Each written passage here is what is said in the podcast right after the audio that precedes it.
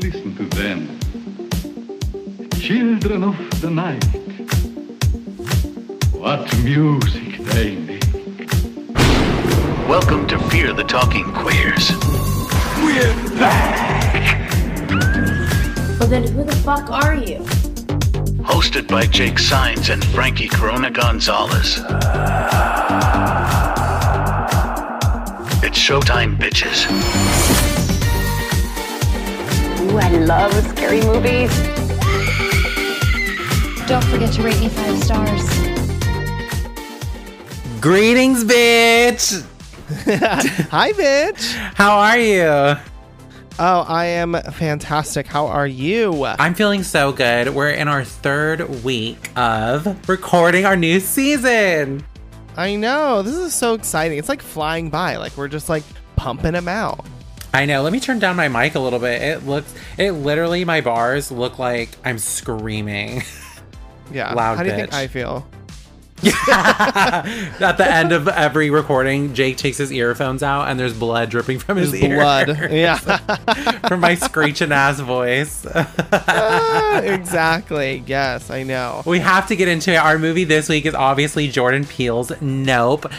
Let's talk about the lead up to this movie because this was a highly anticipated thriller from Jordan Peele. Like people could not wait for him Yes. to uh, bring out his next movie after Get Out and Us, and even producing Candyman. That kind of was just sort of credited as like a Jordan Peele Yeah. film. But everybody was waiting for the next Jordan Peele written directed by, right? So Yeah. Nope. We we talked about Nope so many times on the show. We knew very early on that it was about aliens, not just because the poster was indicative of that, but because, Because we had some insight. we had some inside scoop from a fan of the pod. okay. Okay. Yes, we did. We had somebody who uh, hinted at hinted to us what the premise of the film was going to be about Yeah. Anybody we knew knew. They had a very Um, close relative working on the film, and they were like, "Oh, I already know what it's about." And we're like, "What? What is it?" And they were like, "Aliens." and we're like, ah, we were gagged. And Got we gooped. actually, what I remember is that we started fil- like a recording one of our episodes literally minutes before, or sorry, minutes after we had seen the poster. The poster was first time. came out. Remember that? Yes, yes. And we were like, oh my god, we have to talk about this right this second. Yeah, and there was a lot of marketing for this movie. Like there, were like he released like the intro to the Gordy's Home sitcom Oh, on yeah, Twitter yeah, yeah. and stuff like that. But I was not looking. I, I remember you asking me a question on one of the um, episodes we were talking about what's coming up, like feature films. We're like, of course, uh, Jordan Peele's Nope is coming out in the summer, and you were like, "Are you excited for that?" I'm like. No, I'm not. Only because I was not like hyping myself up to watch it because his movies are so cryptic and so like you can't. I don't know. I wasn't gonna like start to- my research early. Like think. Yeah, I was like, no, I have to like wait to watch it. Well, I think there was a lot of expectation with this movie too. Yeah. And, and, you know, I think when the premise came out, what it was about, that it was going to be sort of a, a science fiction film, I think people were waiting to see how Jordan Peele's approach. to a sci-fi or- or, you alien know- movie. Yeah, Yeah, and, and like what it's going to subliminally say about race in America or whatever, you know, or what his- classes. yeah, what- because the first two movies were. I mean, obviously he he puts that social narrative in there for all of it: racism Yeah. for Get Out, classism for Us, and so we're like, what is he going to do for Nope? And he went in a completely, I would say, different direction. Um, Um, yeah, in, in, In a way. bit. yeah, in, in in a way, I would say. I think um, he even said in one of the interviews that I read, he's like, God, he's like, can't people just like let me make a movie? Like, Yeah, can so it much, just like, be a movie Pressure about- now. Yeah. yeah, and so I think that. I don't want to say it takes a backseat here because there's obviously a lot of social commentary within. Yeah, there and, is. you know, about, you know, race in America and things like that. But it, it doesn't seem as like, it's not riddled in there. It, it's yeah, I think it's more so just the progression of like exploitation, which has been a hot commodity for uh horror movies this year has been uh, like even the first couple of scream x like the we and even the movies that we covered here on the show like there was so much about exploitation in in our movies i don't know Right. what that's about for our current climate but yeah Um, I don't know. I mean, I think that you know, I think we're we're just becoming more savvy to how we've exploited people. you know, different groups of people, or you know, Britney Spears is the inspiration people. for this movie. yes, exactly. yes. No, and I I think that the conversation is just very prominent right now, and it's very Yeah. It's, it's just everywhere we go now. Like The everybody's Me like, Too wait a minute, movement. we're system. rethinking how we've treated and exploited people for the past, you know, however many years, at least hundred years in in the media. Yeah, And so- um, and Hollywood specifically. Yeah, it's just the conversation right now, and Yeah. and um, Jordan Peele said that he was really inspired to write this movie during the COVID nineteen lockdown because he's like everybody seemed to be really infatuated with the spectacle, right? yeah. he was observing a lot that everybody was like either glued to their TV, so no like you know death counts and things like that, and like just like the whole spectacle of the whole situation. Yeah. and so it just it was sort of like the in, thing that inspired him, and then of course You're he takes it his own way. And, There was a lot going um, on. COVID 19, the presidential election, like everything was a spectacle. right exactly, and people have a hard time looking away from things like that. It's like Mhm. everybody's obsessed obsessed with the spectacle. You know, Yeah, especially right sure. now. For sure. He's such an intellectual. That's what I love about his movies. But also, it can be overwhelming. Like to do a podcast episode on a Jordan Right. Peele movie. We've kind of shied away from it. I remember us being like a really big project for us. And that was our second episode It ever. was. It was. And so we were, and so we didn't really know exactly what we were doing yet. And not saying that we do now, but I mean, we were. I remember s- sweating. I was like, oh my god, what if whoever's listening It's like you know, these bitches sort of- are off uh, out of Yeah, pocket. exactly, Yeah. or, or like don't know what they're talking about, or did not do enough research, or Well, I think that's why we haven't had the balls to dip into like the Get Out territory. We're like, I'm scared of that movie. Our brand though is kind of like this like himbo like Valley Girl vibe, clueless, you know. Us? So it's like Nah. no, they come here for the facts, the fame, and the, the fortune. and the story. Uh, yeah, in the fortune. they come here for the fortune. That's how you get the facts, the fame, and the story. Yeah, okay, so we just have to dive into it and rip the band aid off and really put our smart caps on. All right, yeah. Everybody do that with us because here is Nope. It's in a cloud. It's mm-hmm. in a cloud. OJ! It's in the cloud!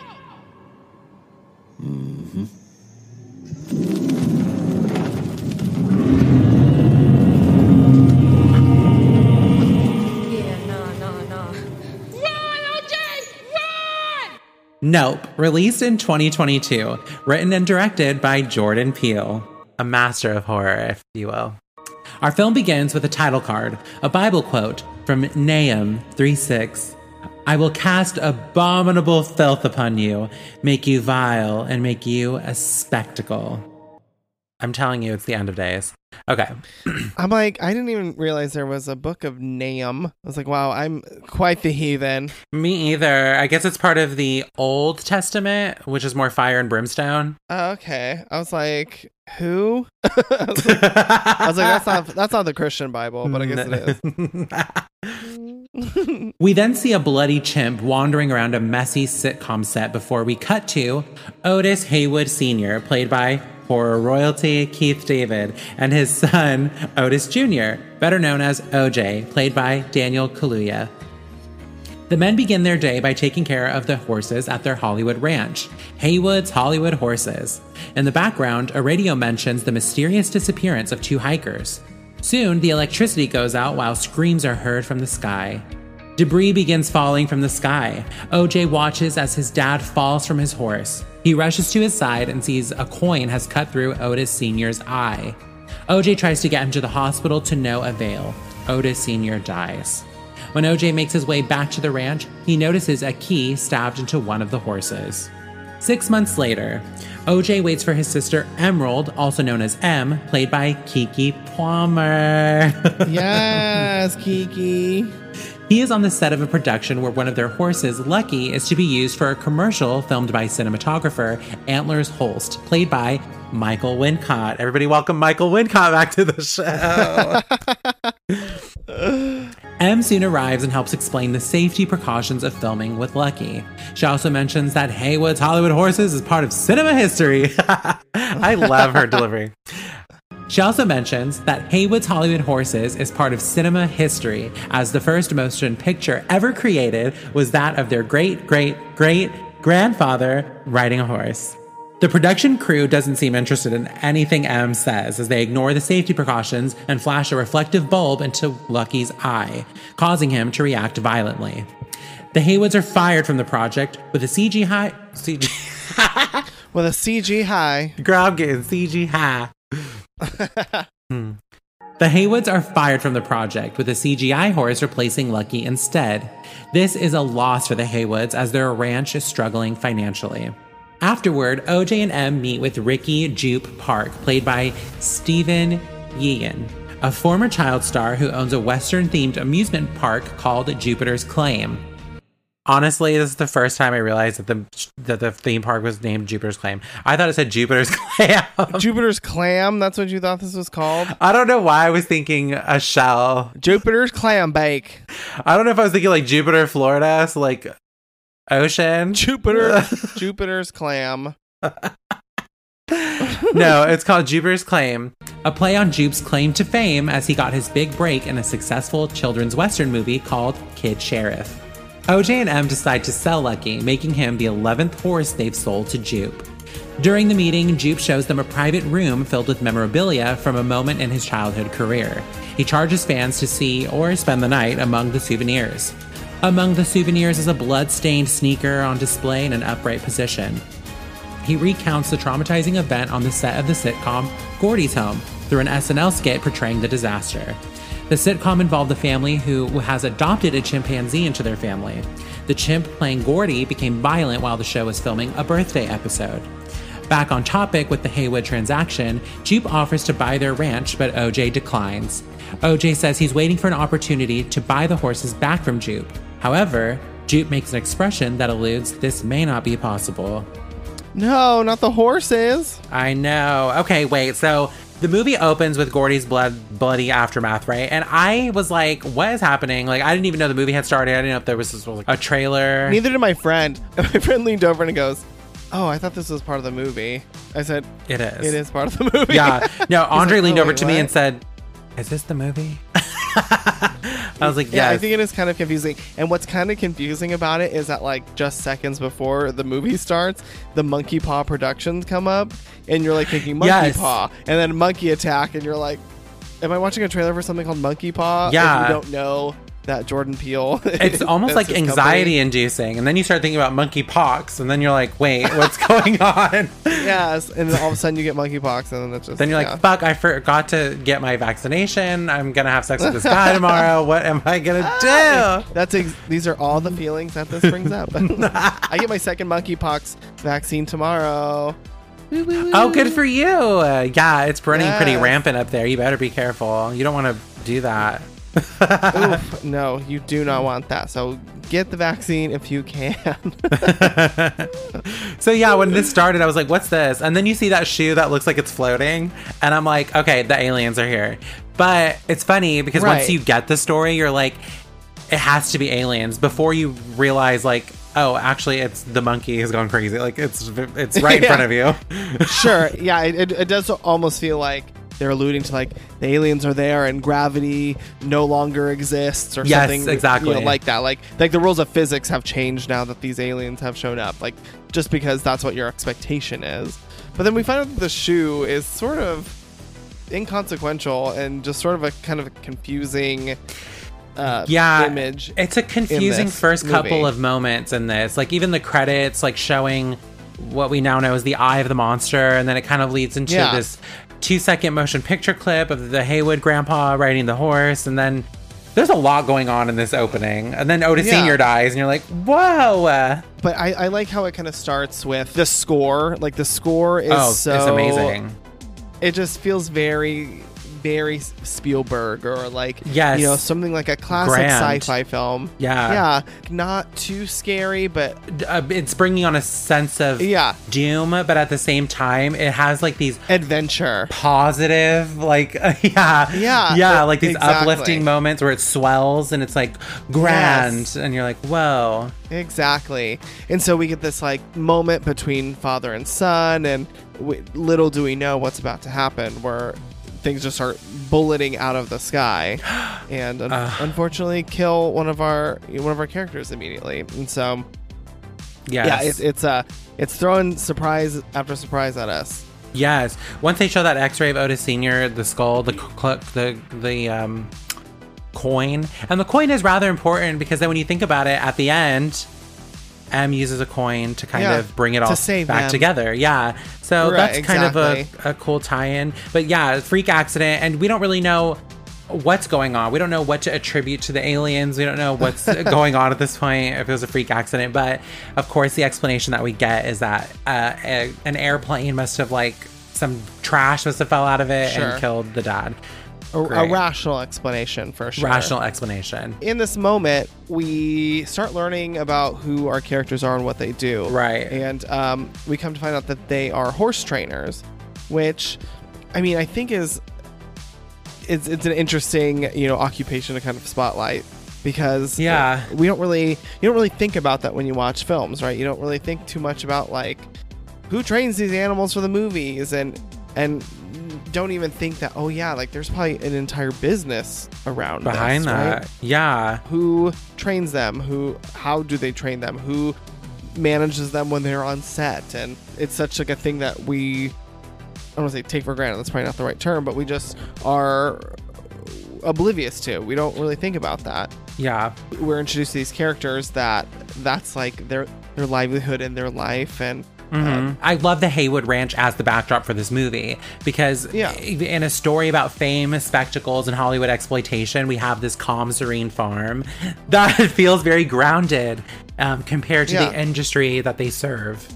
it's a constant hustle for them to you know stay in business and they it doesn't seem like things like maybe necessarily just like come easy to them and i don't know if that's like a comment on like the fact that they do they are the only black horse trainers in the industry Yeah. um so i I don't know but it seems like they, they're they're constantly hustling they're they're keeping Yeah. the business going and it's a it's a dying art form because everything in the movies now is so CGI. They're like it's just cheaper Oh, of course. to do CGI instead of bringing in a real life horse.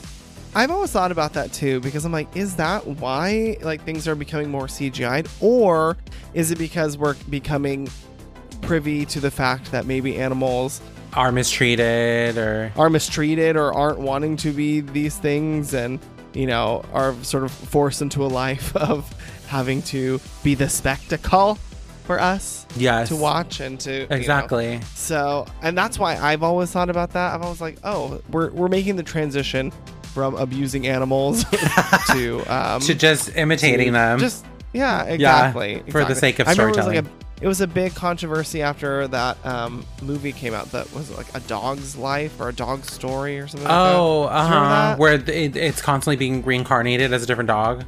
Yes, yes, yes, Yes. yes, yes, whatever that movie was. But then all this like kind of stuff came up out about it, like behind the scenes footage of the dog, like that they were using, who was was like really scared, really felt like it was in peril, and Oh, it, no. it kind of went, it kind of went viral. And I feel like ever since then, this might not be true, but for to me, it's felt like ever since then, th- there's been a transition in in the use of animals in in film. Possibly, yeah, yeah, yeah. I think it started a conversation of That's- like, oh, this movie about a dog's life and that like claims to be so, you know, empathetic or About whatever the towards- animals, and then they're like About the throwing it in animal's a life. cage after. Yes. Cut. Put that beast away. Right, exactly, exactly. So I think it, maybe it did start the conversation in the, in the industry and Mm-hmm. change something. I don't know, maybe. Well, the st- the story that's in here too, the Haywoods being um, a black owned ranch. Um, the story, first of all, the story of like the first motion picture being a two second clip of a black man riding a horse. Like Jordan Peele has talked about the erasure of black cowboys in Hollywood's reinterpretation of the Wild West. So adding this element and creating this movie about the Haywood family is a great way to bring that representation back into the cowboy and ranch culture. Because I've seen, Yeah. I've I've grown up. Uh, a part of my life w- uh, was uh, on a ranch, like with through my dad's Yeah. family and my grandpa on that side. And so, like, I've seen a few black uh, cowboys on my time around my grandpa's ranch. Hell yeah, They're there. I don't think they. I don't think they don't exist. That means No, they're there. That's sort of silly to think. yeah, but you know, Hollywood likes to erase people of color out Sure. of everything. So we're bringing that back, and I think that Yeah, is fair. and I think that that's sort of like one of the things about this movie that make it so so great is that Mm-hmm. it it sort of reinserts itself into the western genre, you know, in a way Yeah. that's like having an, a predominantly black cast and having a black creative team and everything. Yeah. like to to almost take their interpretation of what it what it is to make a western film is um I think it's a commentary in its own. Yeah. You And what makes it even more exciting is that it's a Jordan Peele film, so it's then adding that element of cowboys versus aliens, which is really exciting. Sure. But yeah, absolutely. Speaking of spectacles, we're on set of this commercial. Miss Bonnie comes out making a spectacle of herself. Um, she, and it, honestly, it feeds into one of was the, Kristin Chenoweth. the ongoing themes. But um, it's interesting what she represents because there's this idea in the movie of what Hollywood does to you. And for Miss Bonnie, based on the applause she receives by the little crew they have for this commercial, Yeah. uh, like obviously she probably was a star in her prime, and now she's like a has been doing commercials. So she's been chewed up and spit out by the Hollywood system, and I that's kind of what I was getting after like. You know, you realize what the movie's about and all the things that feed into it. I'm like, oh, Miss Bonnie for sure. She's like this old Oh, dried true. up Y- star. You know what? I I never even really thought to involve her in the conversation. But I guess She's not in my notes. You're like, who? Miss Bonnie. no, I no, I think that you hit something true because she's like an a white lady. Right. She's still sort of met with a certain level of like Respect, Respect, and yeah, applause. which is maybe not something that somebody like Jupe has experienced since uh, right. His time is over. Right, exactly. The character of color is like having to hustle so hard, and it seems like even though she's a kind of a washed up older actress, she's still having these opportunities. Yeah, because she's a, white hag. No shade. okay, so, so we're introduced to our characters here, our very vital characters. OJ, his name alone is just feeding into the exploitation uh, uh, spectacle narrative because Sure. OJ Simpson obviously is the first thing you think of when you hear OJ or orange juice. Yeah. but Yeah, I'm gonna go with OJ. Simpson. Um, but the whole OJ debacle was quite the spectacle. So this is a clever nickname Yeah. to use for one of the characters in this movie. Um, and I think Daniel Kaluuya is just so adorable in this movie. Like as Me this too. quiet, shy, like he seems to avoid eye contact. Yeah, I I thought he was so like cute in this movie. I was like, his little Yeah. mannerisms and like, especially in this opening scene, I'm like, you're so cute and adorable. Yeah. It's like he's hardworking and he loves the horses and he loves the business and and you know you could tell that you know the loss of his father has uh has really shaken him up and Yes. and he's doing his best to keep the family business running like this is what he cares about while he's not maybe very you know extroverted about it you know he- he's doing his best to keep it together and you know keep keep the legacy going because it is important Yes, but luckily he has his sister Miss Emerald to to kind of help with that extroverted side of things because Yes. M being this charismatic multi hyphenate is the perfect role for Miss Keke because that is what, Oh. who she is.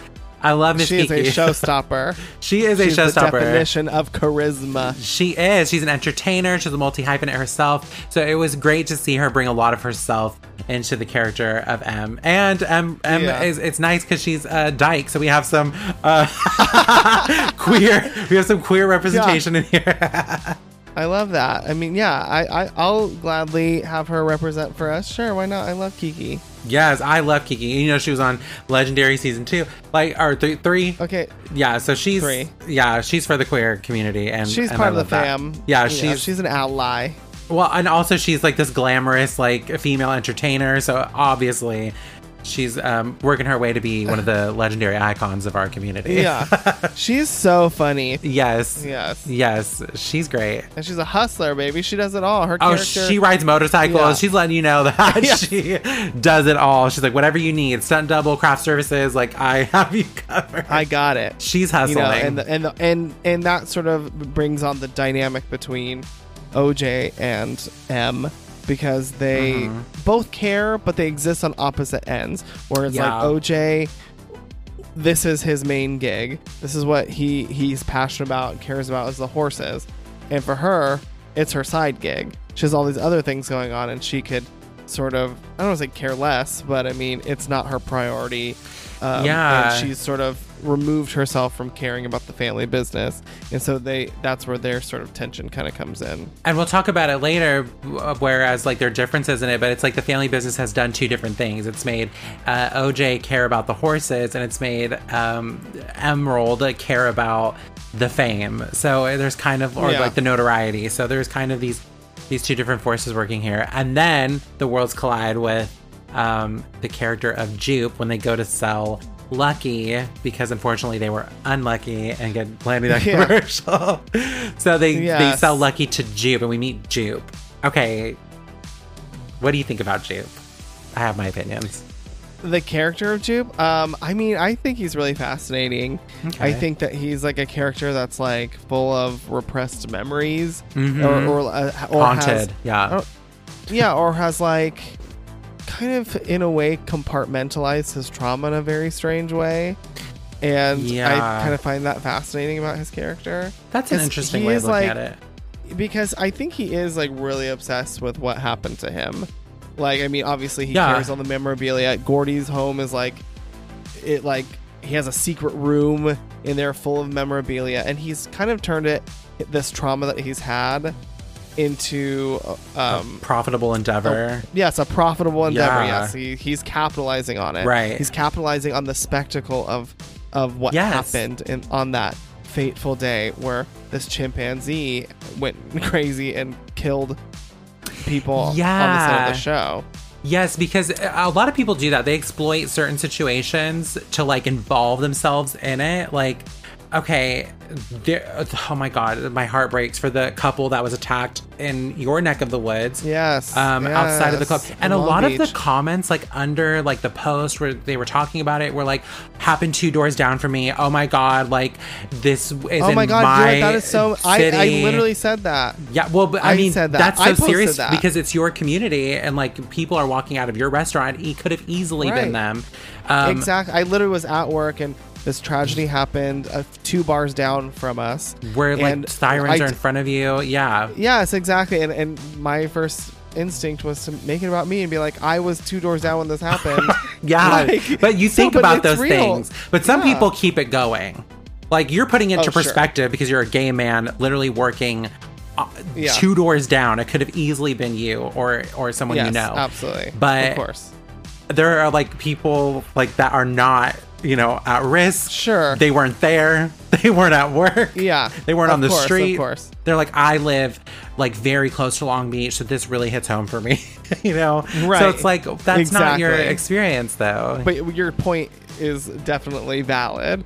It's like people Yes. have this way of making things about them, and I do think that he kind of does that in this situation where he he's like take it. I, we're kind of I don't want to say jumping head a little bit, but I mean this that moment that happened to him on this set has made him feel like he has otherworldly connection maybe with Mm-hmm. the more wild you know creatures in our world Right. and um, it's sort it's sort of given him a self a sense of self importance in this situation Yes, that's a yes. Okay, I do like the character.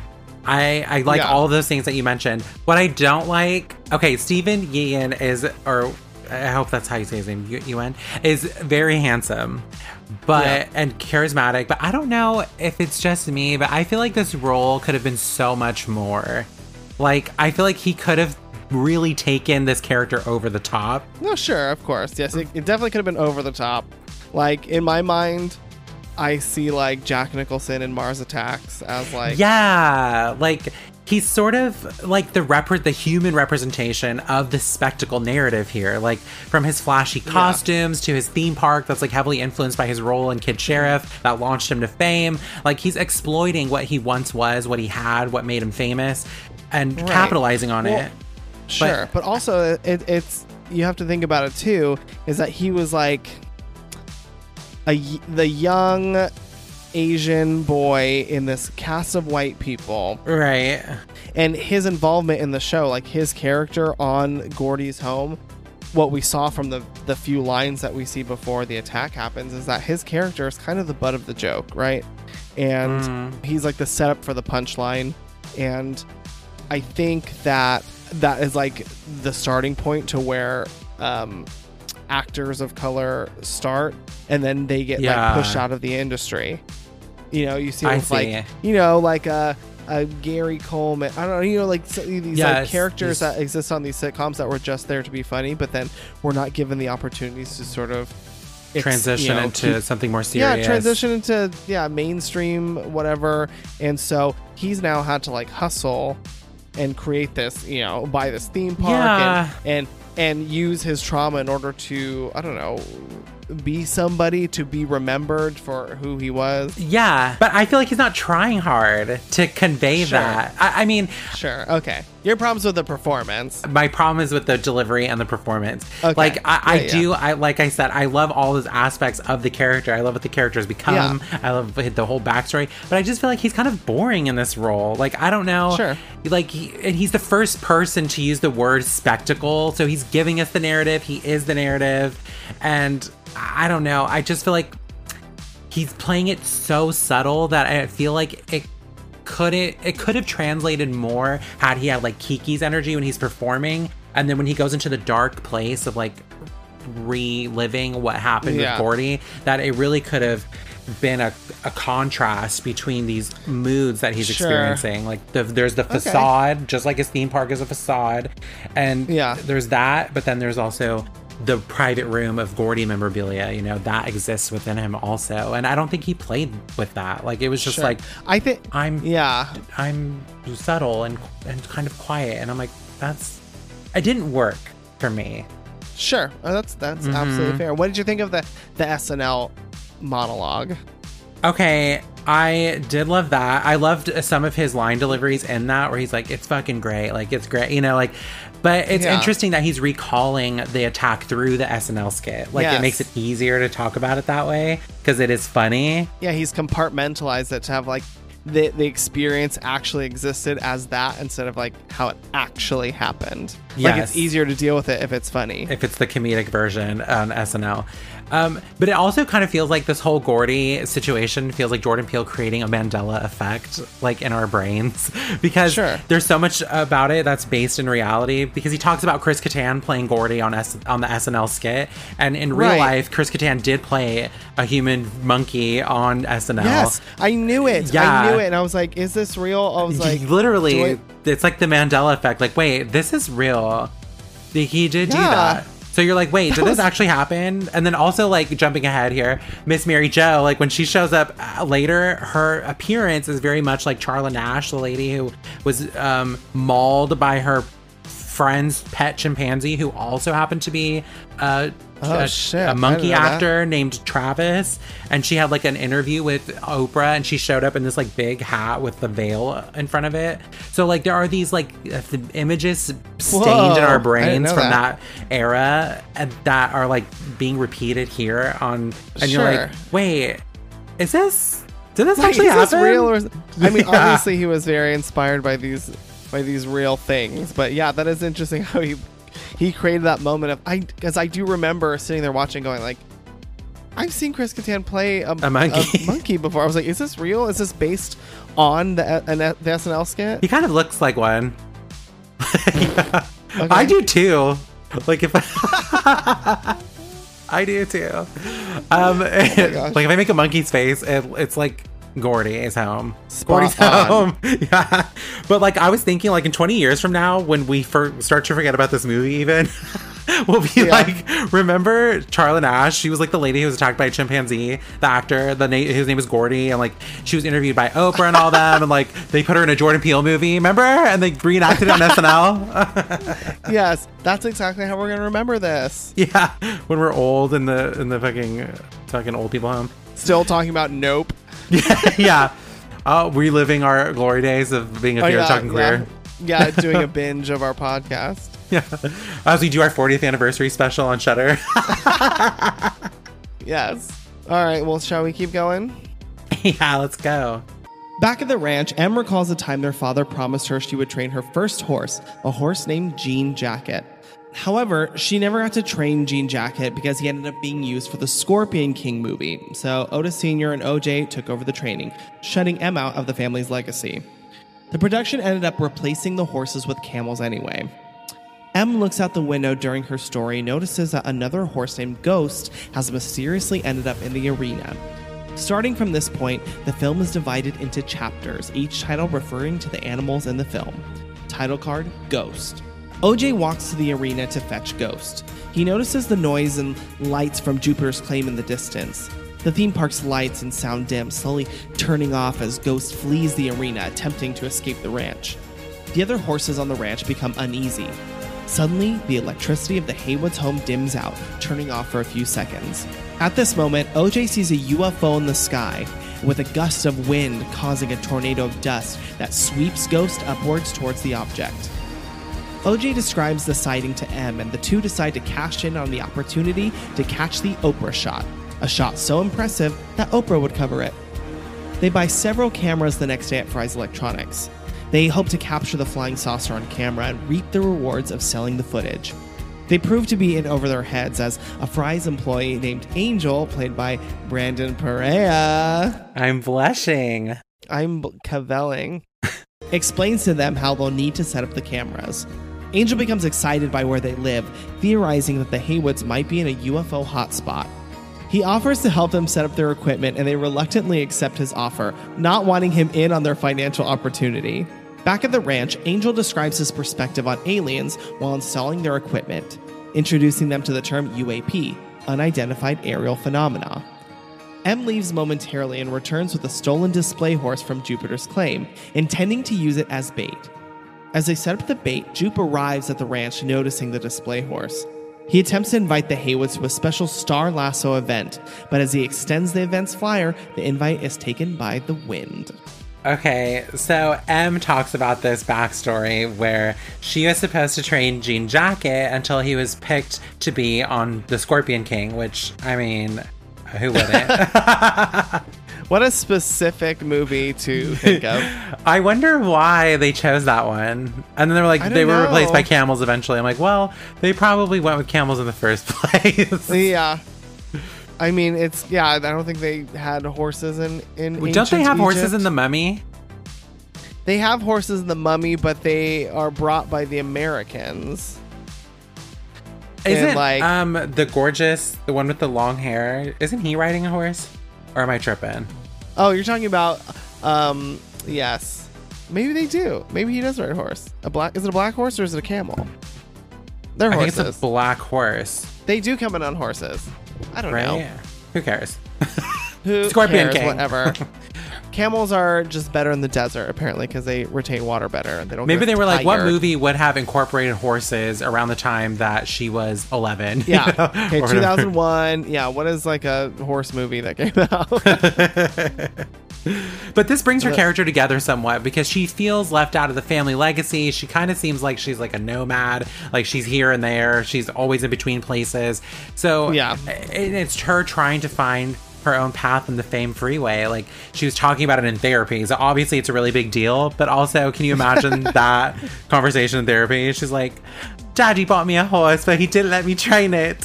I'm so mad. It's kind of spoiled. Little spoiled. I want my little pony. Yeah. She. Yeah. Uh, I know it's kind of funny. Yeah. It- it- but I mean, in Trauma their world, is different for everyone, I guess. that's yeah. It's a big That's a deal, big deal. probably in their world.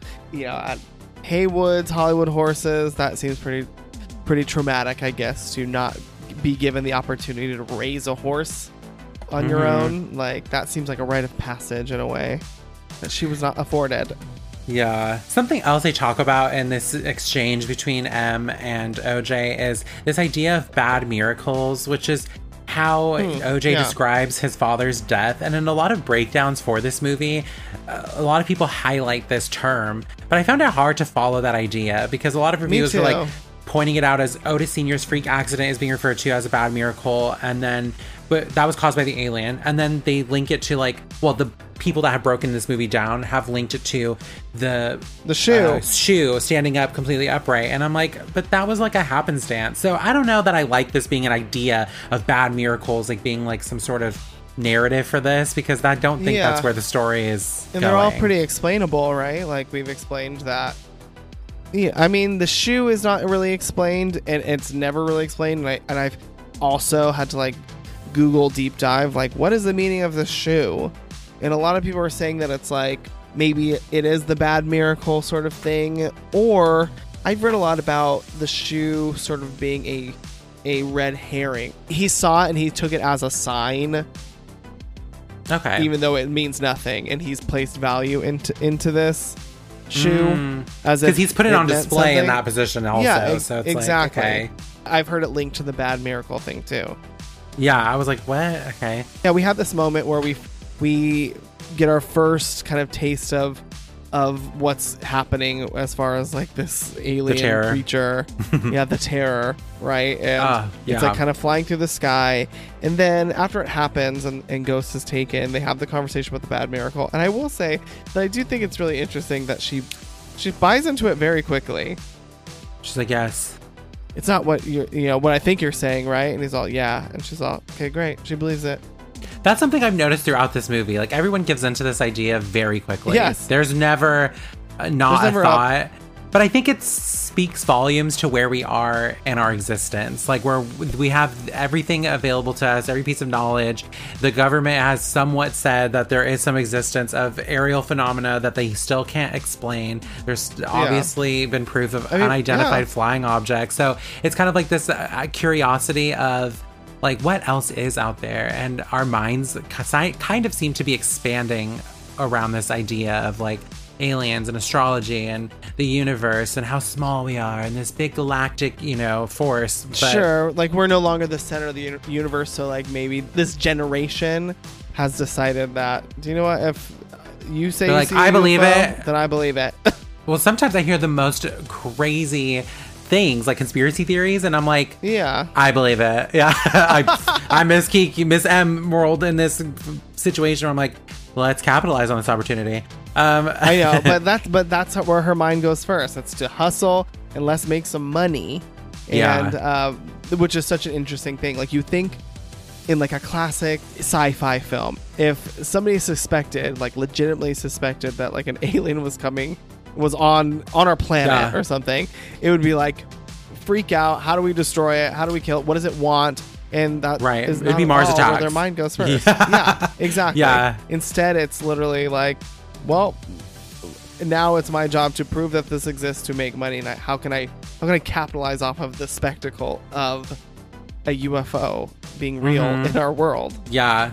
Okay, let's not breeze past this ghost uh, sequence because I think Jordan Peele directed the hell out of this. Oh, yeah. uh, this ghost sequence. He maintains the mystery, but shows us just enough to freak us out. Like the terror scenes are kind of scattered throughout, which I appreciate because it never gets boring. Yeah. We don't have to sit through silence until the climax of the film, which I feel like a lot of movies that are intellectual try to do that. Um, Sure. But we're watching this from OJ's perspective, so we're not voyeurs watching over the scene, so we can't really see what's happening, but we're in it. So we're watching Yeah. this happen in the distance. We're watching it happen through um, the walls in the shed Yeah, that OJ it- takes it- cover in. Yeah, it's very yeah POV, which is really exciting because it keeps us. It almost feels like a Jaws type sequence where it's like that we know the creature's there, but we can't see it because it's the cloud cover. It's night. It's there's all these contributing factors why we can't see it, but we know the danger is there. And it's when is it gonna? When are we gonna see it? When are we gonna see a glimpse of it? Um, Yeah. How fast does it move? And we're we're sort of gathering all the information as we're watching this scene. And it's cool because they're kind of using Daniel Kaluuya's eyes, which are a character on their own in this movie, and um, sound to sort of tell us what's happening, and relying on that alone is like scary. So I think that this uh, sequence is pretty chilling without being, you know, overtly horrific. You know what? I had a lot of people tell me that they didn't find the movie scary and that they were disappointed with that. What do you What do you say to those people? I think that people are expecting. Well, also we can't expect everybody to be a Fear the Talking Queer or a homie of horror or you know us yeah. intellectuals Um, that break down horror films. But um, I think what I think people are trained to think that a movie like Annabelle is scary. So like when Sure. a movie like this comes out where it actually makes you think so that things like you know are things like this are scary it's Yeah. not enough for the average of mm. course. chimpanzee going to the theater you know like you have to be Gordy going. you have to put Yeah. your thinking cap on and that makes it scary when you're actually like involved and not just Right. expecting something to jump out and scare you for Right, exactly. seconds. I mean, there's so much to take in in this sequence that is actually pretty terrifying. But I feel like maybe as like a, a surface level viewer of this movie, that you're you're not. It's not the kind of scary that you were hoping for. Yeah, and there's more storytelling than there is horror elements, Sure. which I still appreciate because me then too. the alien sighting, like you're saying, this after talk about capitalizing on this opportunity, this alien sighting brings on a new layer for these characters. We've met exploitation, we've met spec- the spectacles, so now it's bringing on this layer of opportunity where we discover all of our characters are opportunistic, which OJ Yeah. is looking for the opportunity to keep the ranch and buy back the horses and continue the legacy. Emma's looking Yeah. for her own come up. And then we meet Angel, who is looking for connection and meeting meaning in the mundane day to day. Yes, that is true. Yeah, because he's like, you know, your average everyday, probably minimum wage electronic store worker, you know, but he seems to have this extensive knowledge of some of conveniently in Yeah, this moment that they need. and um, yeah, but it also seems like he's just lost his girlfriend, not lost, but like ended things with his girlfriend of four years, and he's like looking for human connection too. Because she got a CW show. I thought that was really funny. yes, yes, yes, yes. So he's kind of looking to capitalize on this for, I think, human connection. I think he wants friends. he wants friends he wants connection uh, but also before we jump into like more about this character he works at fry's electronics which ha- is not a store anymore Oh, but are they out of business? i think they're out of business but the storefronts used to be like themed and so Yes, the theirs was an alien one.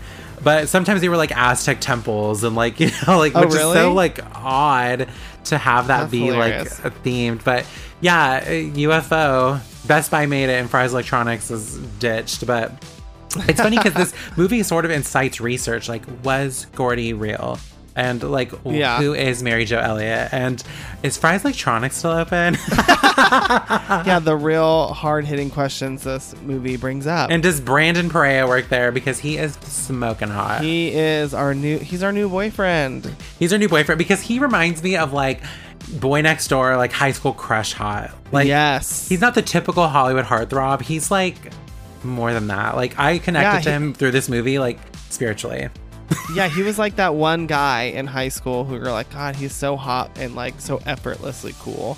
Yeah, and almost like they grow up and they become gender fluid, or not gender fluid, but Oh, like sure. um, sexually Yeah, like- fluid. You know, they don't have any boundaries. Well, maybe Jennifer. I feel gender like fluid does, have like yeah. one or two black painted fingernails. Yeah, and you're like, whoa, that's hot. There was a boy like that at my high school. He was like a hot, like a hot skater. That's like what I think of him as.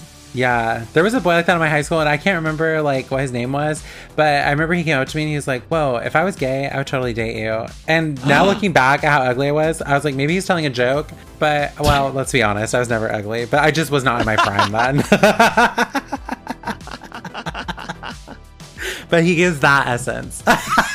Yeah, he's very hot. His hair is. Not very hot. It looks dirty, but I'm, in, I'm into it. I know. It's fine. He plays the role of Angel with charm and adorable essence, and I the know. character itself is is quite the angel. Like he's able to consistently offer assistance, and he even gives them a place to stay when shit gets sticky. So I'd love to have a friend like Angel, especially if he looked Ew. like Brandon. I know. I know. I, wa- I'm like, where's the outrage from the nerd community that they can't even cast actual people, nerdy looking people to play them anymore? because no, these days everyone's hot. Yeah, exactly. Even Yeah. yeah, hot guys can even play nerds now. Yeah.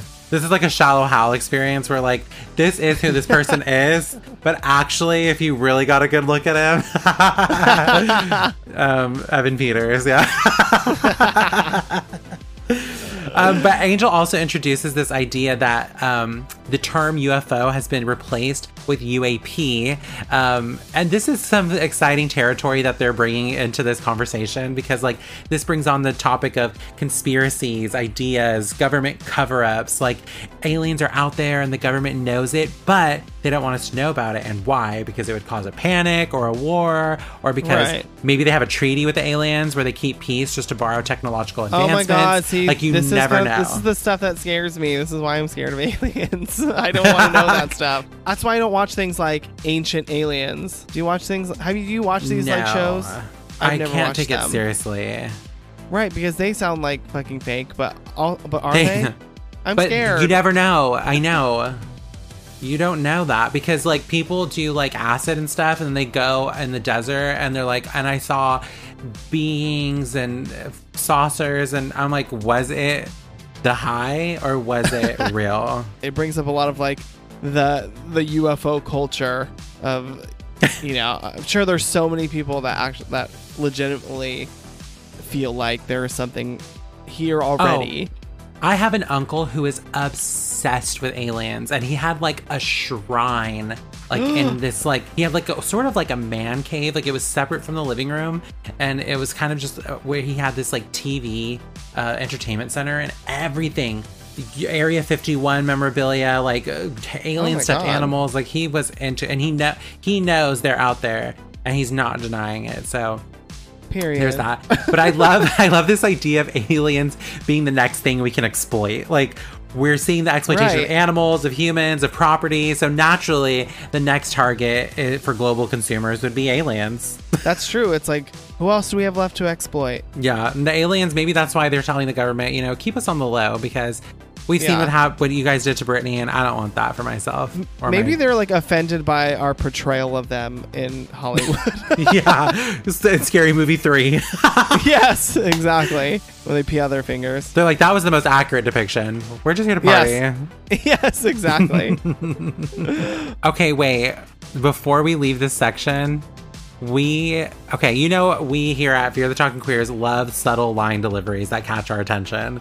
Oh so god, which one? I love this moment, and you you you might not connect to this because you might not know the reference, but I love this moment of Keke stealing the fake horse and Jupe coming and noticing. He's like, Oh, yeah. oh, we have one just like that," and she's like, "Oh yeah." And then um, after he invites them to the Star Lasso experience, he's like, "Yeah, so you guys just come down, and it starts around this time," and she's like. Okay. and, okay. And I noticed this, and then I saw someone say it online. So I'm like, okay, I was not alone in pointing this out. So if you're a fan of the movie Friday, starring Chris Tucker and, and Ice Oh Cube, my God. um, you'll recognize it her- as an. is her character based on Chris Tucker or my? No, it's not because it's actually a different character. So the the character is Mrs. Jones, and the actress is Anna Maria Horsford, and she gives she has this trampy neighbor across the way that she's like, Mm-mm, I do not associate with her, and she's like, Hey, Miss Jones, she's like, Hey, girl, and she's like, um, Call me when you get home, and she's like. Okay. And Keke Palmer delivers the line just like that. Every time I watch Friday, I laugh at that line, and now I have Nope to have that line and laugh at it as well. Look at that. Wow. That's probably a subtle reference that only you would know. Me and Miss Keke Palmer and everybody else that's watched it. Friday and knows that movie like the back I of their hand. I love it. Five stars, Frankie. Five stars. You're welcome. Okay. Just some cinema knowledge. All right, let's move on. Yeah. Title card Clover. Em and OJ are ready as the cameras and the decoy horse are set up. OJ notices that another horse named Clover is out.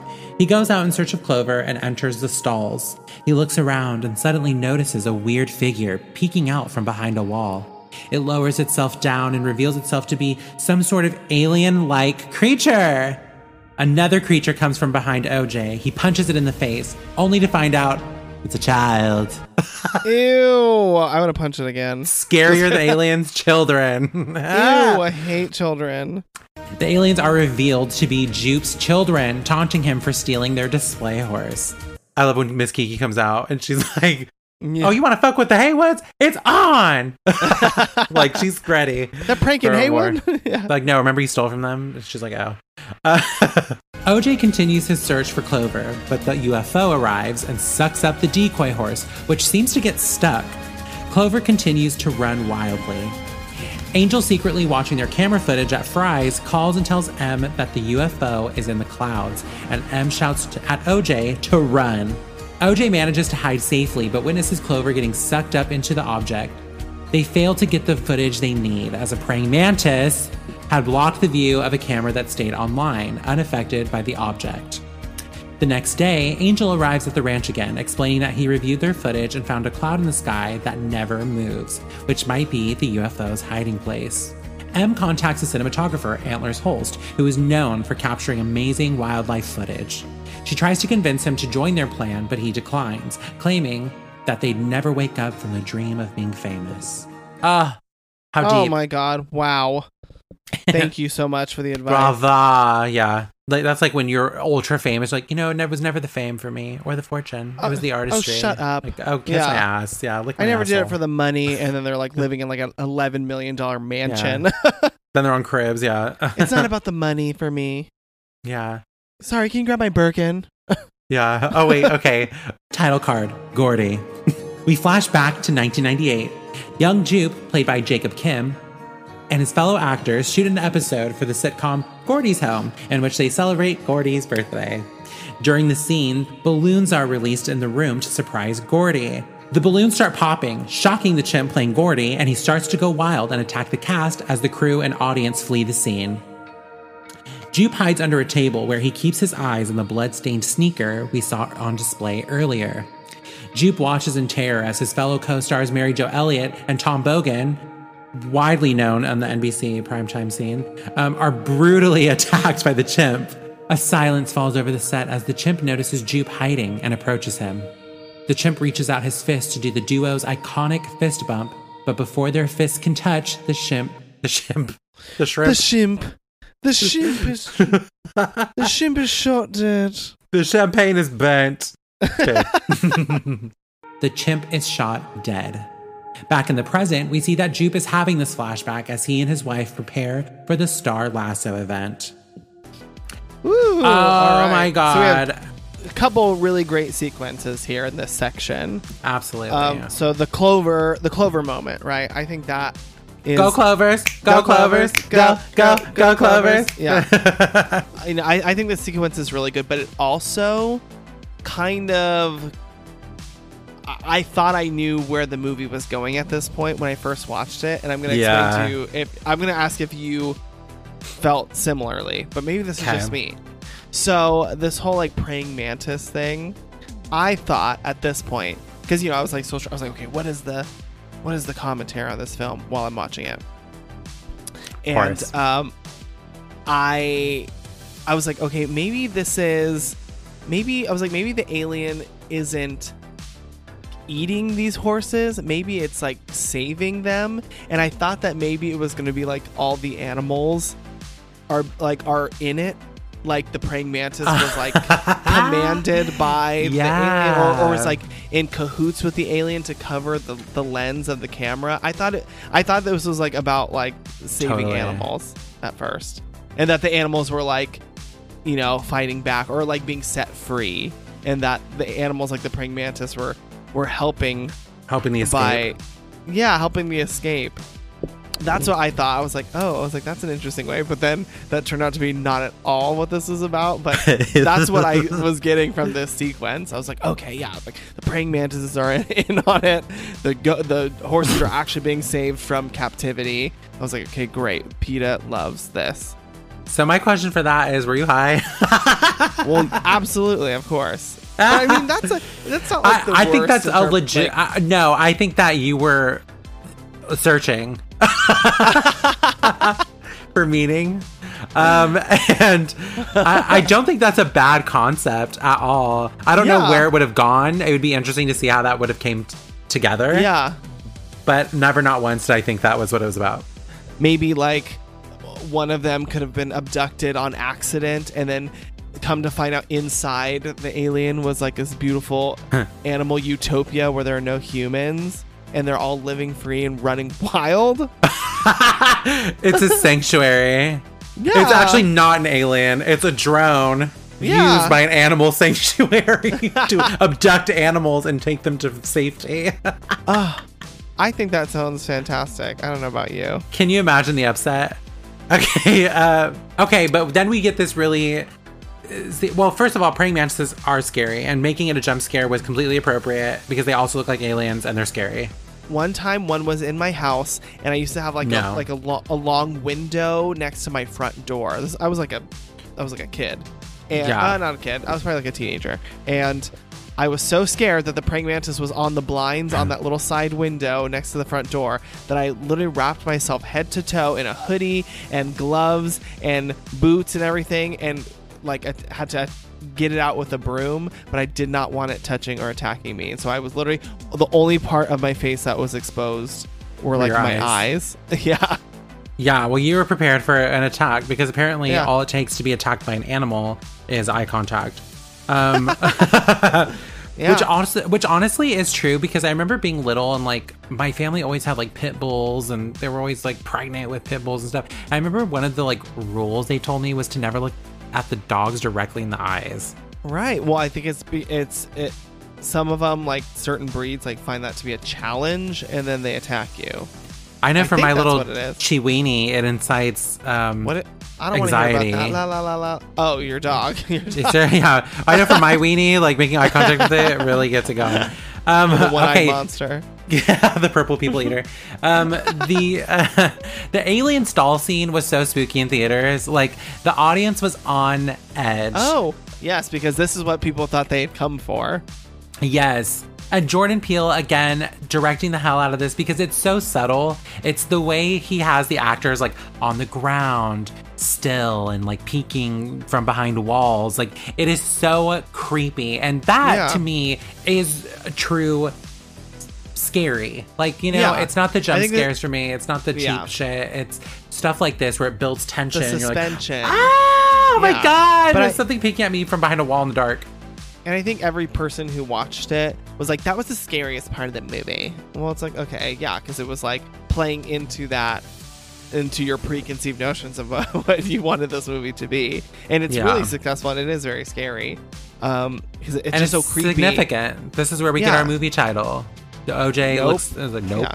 Mhm. Which uh, we were saying was going to be riddled throughout, but it's only used twice. I think. I was kind of imagining. I was like, what if we had, if he had like stayed with this concept? Like, would we have been satisfied if the aliens actually looked like that? These like, they kind of look like aliens, but also kind of look like monkeys. Monkeys, yeah, and uh, which is uh, funny because the costume looks like a monkey, and then the mask looks like the Panavision cameras in the Gordy scenes. Yes. So Yes, like yes, yes, that's such an amazing choice on Jordan Peele's end to have like Jupe's concept of the alien be a reflection of this traumatizing event in of, his life. Yeah, of the Gordy attack. Yeah, Yeah. absolutely. Um, he, he has even passed it along to his children, and you know, yeah. almost as if it's like a legacy thing to be proud of. the kids putting on the mask and scaring them is it's great but i was nervous for the child that was punched he looked frightened Um, oh, well, yeah, I mean, he just got punched and By a man, a grown man. Just kidding. yeah kick him in the ribs Yeah, he, Yeah, comes out and they of just start jumping the kids yeah. That sh- that's definitely how that sh- scene should have played out. okay so angel is watching over the haywoods and from behind him comes miss barbie ferreira Miss as Barbie. nessie Uh, She's not in the synopsis because it was so insignificant. But she gets her own like personal little title card and during the credits. Oh, I know because I think she was supposed to be. Uh, okay, so we know and love Barbie Ferreira as Kat in Euphoria. So Yeah. watching the final edit, you're like, why is she in this? Like, she doesn't add anything to the story except product placement with her smacking on them hot Cheetos. So like, sh and she's such a talent, and so. Allegedly, we have some inside tea from the fan of the pod, Fan of the pod. who's very dear to us. Honestly, I, I we won't reveal the identity of said fan. Um, Yeah. Right. So, okay. So Angel and Nessie apparently had more scenes together, and Angel was supposed to die. But before he dies, he has this scene with Nessie telling her romantically that he may not make it. Um, but they had Angel survive. So I guess in turn, that whole subplot was unnecessary. So it was completely scrapped. Um, but having a name like this, who, which like all of these Euphoria actors are so up and coming at this point that it we almost expect more than this. Yeah. So it felt like she was supposed to be in it more. Yeah, I was like, why is she Especially like Barbie Ferreira joins the cast. It's like, but as what? As so did Michael Wincott. Nobody said anything about that. yeah, So it, I don't it is know. a very thankless role. It just, I mean, she doesn't really contribute anything in this final edit of it. But I do love seeing her, so you know, yeah, I thought she did great with what she got. sure. I mean, wh- while I'm sure she did amazing throughout, but with what they left in, she was still fine. Yeah, I wonder if they decided to. I wonder if there was like a screening or something, or were they They're like, boo. didn't like. Yeah, they didn't like they booed her. him because everybody is so charmed by Brandon Perea's performance. Yeah, it's kind of like when Courteney Cox urged the new creators of Scream to like still shoot a place in there where Dewey survives, and they were like, "No, we're not doing that. We're having him die. Thank you very much." Wait, they for your did that? suggestion." I didn't know that. No, they never they never filmed it, but Courteney Cox like urged she was like, You have to because you just you never know how the audience is gonna react, like, you know, and they were like, Sure, we'll do it, and they didn't. and so they were like, Courteney, you know what? We're not gonna Yeah. keep, keep your husband working, okay? Or your your your baby daddy. Um Right. okay. Well, I mean, but that's like because he was originally supposed to die in the original, and then they filmed. and two. Which Yeah. they just kept shooting alternate endings for him and they kept putting it Exactly. in and putting it in. Now it would have it would have stayed true to the original if they had. So Okay, can we just talk about this really quick? Okay, at this point, like Scream News is coming out. Melissa Barrera, Melissa Barrera said a quote, and she goes, "Maybe I've said too much," but she says, um, "It's really interesting putting the Scream franchise in New York City because you could literally be screaming down, running down the street by being chased by Ghostface, and nobody would try to get involved." And she's Yeah, like, that's- "I hope I'm not revealing too much." And I'm like, "Is that going to be Oh a scene? God. This that's that fucking subway scene." probably Like you've been asking for it. what Times Square? Not somebody getting murdered by Times. Square. Not literally Jason Takes Manhattan. Oh my god, this might be the worst of the franchise. Okay, so Oh God, I'm nervous, but I'm excited. Anyway, let's get back back to back. I almost said back to up. I mean back to nope. back to way over there. Um, let's see. Yeah. We got Antlers Holst. Give a warm welcome back to Michael Wincott. Uh, We obviously mentioned that during the synopsis. He was in our episode that we discussed on The Crow. So go back and listen to that. He's great in this role. A tortured artist, right? Looking for his next impossible shot. He's fascinated by the wild. He's infa- he's infatuated with the untamed creatures of the earth. Um, Right. When Em calls him, you know, obviously we, we you talked about the influences of Steven Spielberg on this movie. Jordan Peele was very inspired by Steven Spielberg films like um, Encounters of the Third Kind and Close Encounters, Close yeah. Jaws, uh, even War of the Worlds. So like Super Eight probably. Probably. So, like, seeing um, Michael Wincott in this scene, he's looking at the TV, and in the window behind the TV, and we're getting like shots of like up close shots of animal eyes, and and the background is the his window that looks over like this jungle foliage in his yard, I guess, and it sort of to me looked like Jurassic Park, like specifically that scene where Muldoon is uh, in the jungle with the raptors, and then we get that Yeah. great close up shot of the raptor's eye with the snake going across Yes. the foliage and stuff. That's what it reminded me of. So I was like, is that a Jurassic Park reference? I Um, mean, so probably. maybe. Creature That might not be too far off. No, I think so. Yeah. Um, yeah, so we his character doesn't come into play too much yet, but um, he has that such like a- iconic gravelly voice. It's like Scary, spooky. yeah, it's it's kind of spooky and, and so so deadly serious. You know, it, it, it feels like he's gonna bring something really really good to this movie. He also seems kind of jaded by the Hollywood system because Yeah. he what he's known for being this person, this Yeah. cinematographer who can capture amazing impossible imagery, shot. the impossible shots of the wild earth. And Yeah. meanwhile, we also just were introduced to him through Miss Bonnie's Activia commercial, whatever the fuck she was doing. So it was her fucking diaper commercial. yeah, her yeah her depends. Depends. commercial. So I, he's kind of also seems like somebody who may have been washed out of the scene, and now he's has to f- shoot fucking commercials to make a living. Yeah, that's true. That's true. And but like for um, a direct or a you know a cinematographer or director like him, like to get the impossible shot, like at this point, he is the go-to guy. What is the more? What is the most impossible shot now? Well, how about the shot Yeah, of an alien. an, an alien? You know, Why, of course. Um, Of course. oh, back to our inside tea, our inside little um, fly on the wall. Um, let's get into this Gordy attack because we have some more inside tea. And I don't know if this is public knowledge or if it will be once the DVD or the Blu ray comes out and we have, like, you know, deleted scenes and special features. my purchase Yeah. has a bunch of of um, featurettes that I, I definitely want to watch. So Yeah. So at this point, this might just not this might just not even be inside team. Might just be like, if you have it, this is out there. Um, but in the trailer for Nope, there is a man in glasses who you can see listed on the IMDb page as nobody, and in the trailer, he can be seen on the Gordy set. So. While this guy apparently was a crazed fan and stalker of one Miss Mary Jo Elliott, and he was in the live studio audience that day with a gun because he was going to attempt to kidnap Miss Mary Jo. what? So when Gordy attacks, he's actually the one who shoots Gordy for mauling Mary Jo. Whoa! What is the Yeah. that? And then I was like thinking, a- what if she like ended up marrying him? So like by the time we get her in the Star Lasso event, and she's wearing a s- sweater with her old face on it. Yes, he I- like he like has groomed her and like married her and like gave her this sweatshirt to wear to public events. Like what what if that was a story? But I, I don't know what's going on. But I can see why this was easily cut. But I also think it's interesting. Like as horror fans. We know the struggles that, you know, Scream Queen and child star Danielle Harris had with her personal stalker who Yeah. showed up on her doorstep. So it's scary, and it specifically feeds into the exploitation of Yeah. child stars and the dangers of celebrity stalkers. And Yeah, and and you know groomers and things like that. Real Yeah. groomers.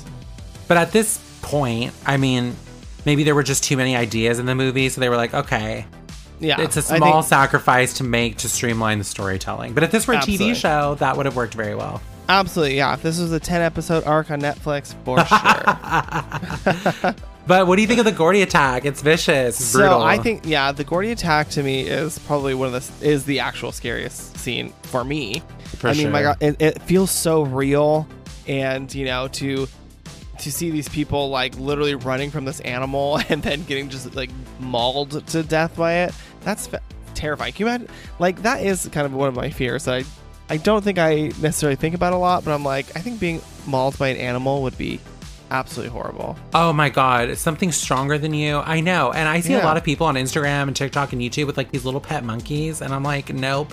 I would never be me because I you those are not domesticated animals. Like you can train them, but you can't tame their natural primitive instinct.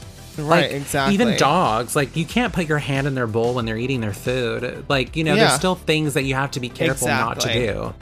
So I don't like that. and that's like a big thing in this film is this idea of like taming wild animals and um I, I think it's oj who says like you can't you can't really tame an animal you can only have an agreement with them you know and, and, and it takes lots of trust it Yeah. like takes time but you're never fully going to be able to control an animal Ask Siegfried and Roy, as they say. Exactly. Oh, absolutely. And I know that was a huge inspiration for this this sort of storyline was the Siegfried and Roy story. Because you know they were two of the most famous magicians ever and they and you know were known for their tigers and everything. And then and then one day it just happened where Roy was mauled by one of these tigers. And so Yeah, or when Travis the chimp, a Yeah. trained animal actor, attacked his a, a trainer's Yeah. best friend. Like, oh my god, this is horrible. It it's the most vicious thing in the movie, and Jordan Peele did a great job directing it because we don't Ooh, ever yeah. fully see it, but you can hear You it. hear and it. You can see the blood. So it's like, Well, yeah, It's because it, it puts you in the position of hiding from this thing, which most people would be doing, and but hearing Yeah. it, and you're like hearing people being mauled or murdered or killed, and and it's and it's unsettling. And you know, we're sort of coming from the perspective of under that table where Jupe is, and Mhm. um, yeah, you you just you feel like you're in that situation with him. You feel like you are the one under the table, and then your heart kind of drops when Gordy kind of takes a second to breathe and then looks over under the table, and you're like, "Oh shit!" and Yeah. and his his eyes almost feel like demonic. I don't know, like something. de- possessed. Yeah, I was Like just saying possessed. possessed. but uh, you know, but he's like walking towards. They're like so big and they're so prominent, and he starts walking towards, and then this moment happens where they do this fist bump, and I think that this is the catalyst for the entire Jupe storyline, which is the fist Yeah. bump. The way that I've read, or it could be interpreted, is that Gordy and Jupe sort of have similar roles within this sitcom, right?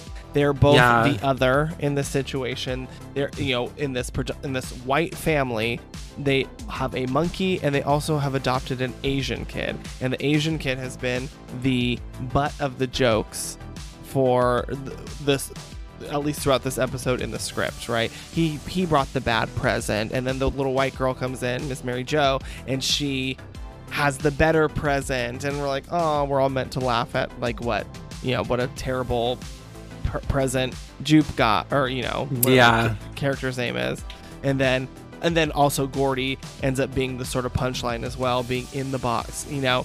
So they they both serve a certain role within this sitcom and in this moment it almost feels like solidarity between them is where where instead of Gordy attacking Jupe, he kind of sees him as like an ally in the situation. He's like, "Look, man, look, Yeah. I did this for us. I, I, you know, you're, you and I are on, you know, similar. We have, the, uh, we're one and the same in a way. Yeah, like they're they share like kind of like an equal part of the exploitation of right, exactly. And that was like, moment. look, yeah, and he's like, dude, this is there's only so much I could take, you know, which I think probably Yeah. a lot of people who are, have been in that situation before, who have been cast as that, who have been exploited the way they have, I'm sure feel like this. Yeah, You know, like there's only so much I can take of this before I I, I lose my sanity, and the littlest littlest thing makes me pop. You know, trigger. Yeah, I, and I think that this kind of.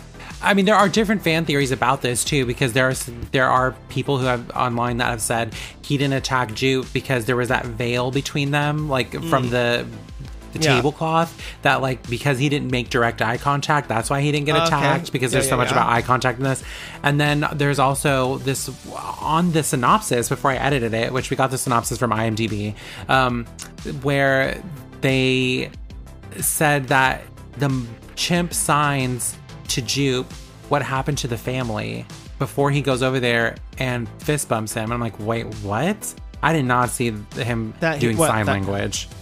What does that even mean? What the happened? to them? chimpanzee like looked over at Jupe and was like, "What happened to the family?" And then went over there and like fist bumped him before Oh, getting like he shot was like dead. like he was like out of his mind. Like he like like yeah like he came to but i'm like i don't Whoa. think oh. that's true so i took it out of the synopsis because i was like i you're the only person. I mean, that's that an interesting way to think about it too. I kind of prefer my version, but that's a great insight on that and I think that it does influence Jupe's actions later when now Yeah. he feels like he has this he's in control ability to to bond with these wild creatures. yes Which is what influences him to think that he can Oh. control the thing in the sky because it's kind of given him a superiority complex Yes, exactly. Or like an inflated sense of ego oh, uh, when it comes to how these creatures will approach him. He thinks like, "Oh, do you know what? I survived the Gordy attack all those years ago. I have a special connection with you know with the wild creatures. Wow, look, I can even tame this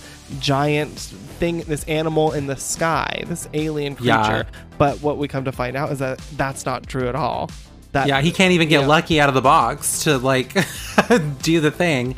But Go- but the whole Gordy attack has been such an influential part of his life. It's been so integral to who he is and you know the performer that he's become that um, he just he can't even see that it's not really true. That he he believes his own hype in in that sense. Ooh, well, that takes us into the next section. Yes. Title card Lucky. While Angel sets up tarps for a coming storm, OJ finds Jupe's flyer promoting the Star Lasso experience. Deducing that this might involve Lucky, he heads to Jupiter's claim to get Lucky back. Meanwhile, the Star Lasso experience is already starting. Jupe walks out into a small arena and his audience watches on from the bleachers. Among the spectators is an ex co star, Mary Jo Elliott, who wears a hat and veil to cover her disfigured face from the Gordy attack. Jupe begins to tell the audience about a night where he witnessed the UFO and promises an extraordinary spectacle. The UFO arrives as Jupe reveals a glass box that contains Lucky. Jupe plans to have the horse be sucked up by the UFO, but Lucky refuses to walk out of the box. He said, Nope. Yeah. yeah. He kind of looks at Jupe too, like, mm, mm-mm. Nope.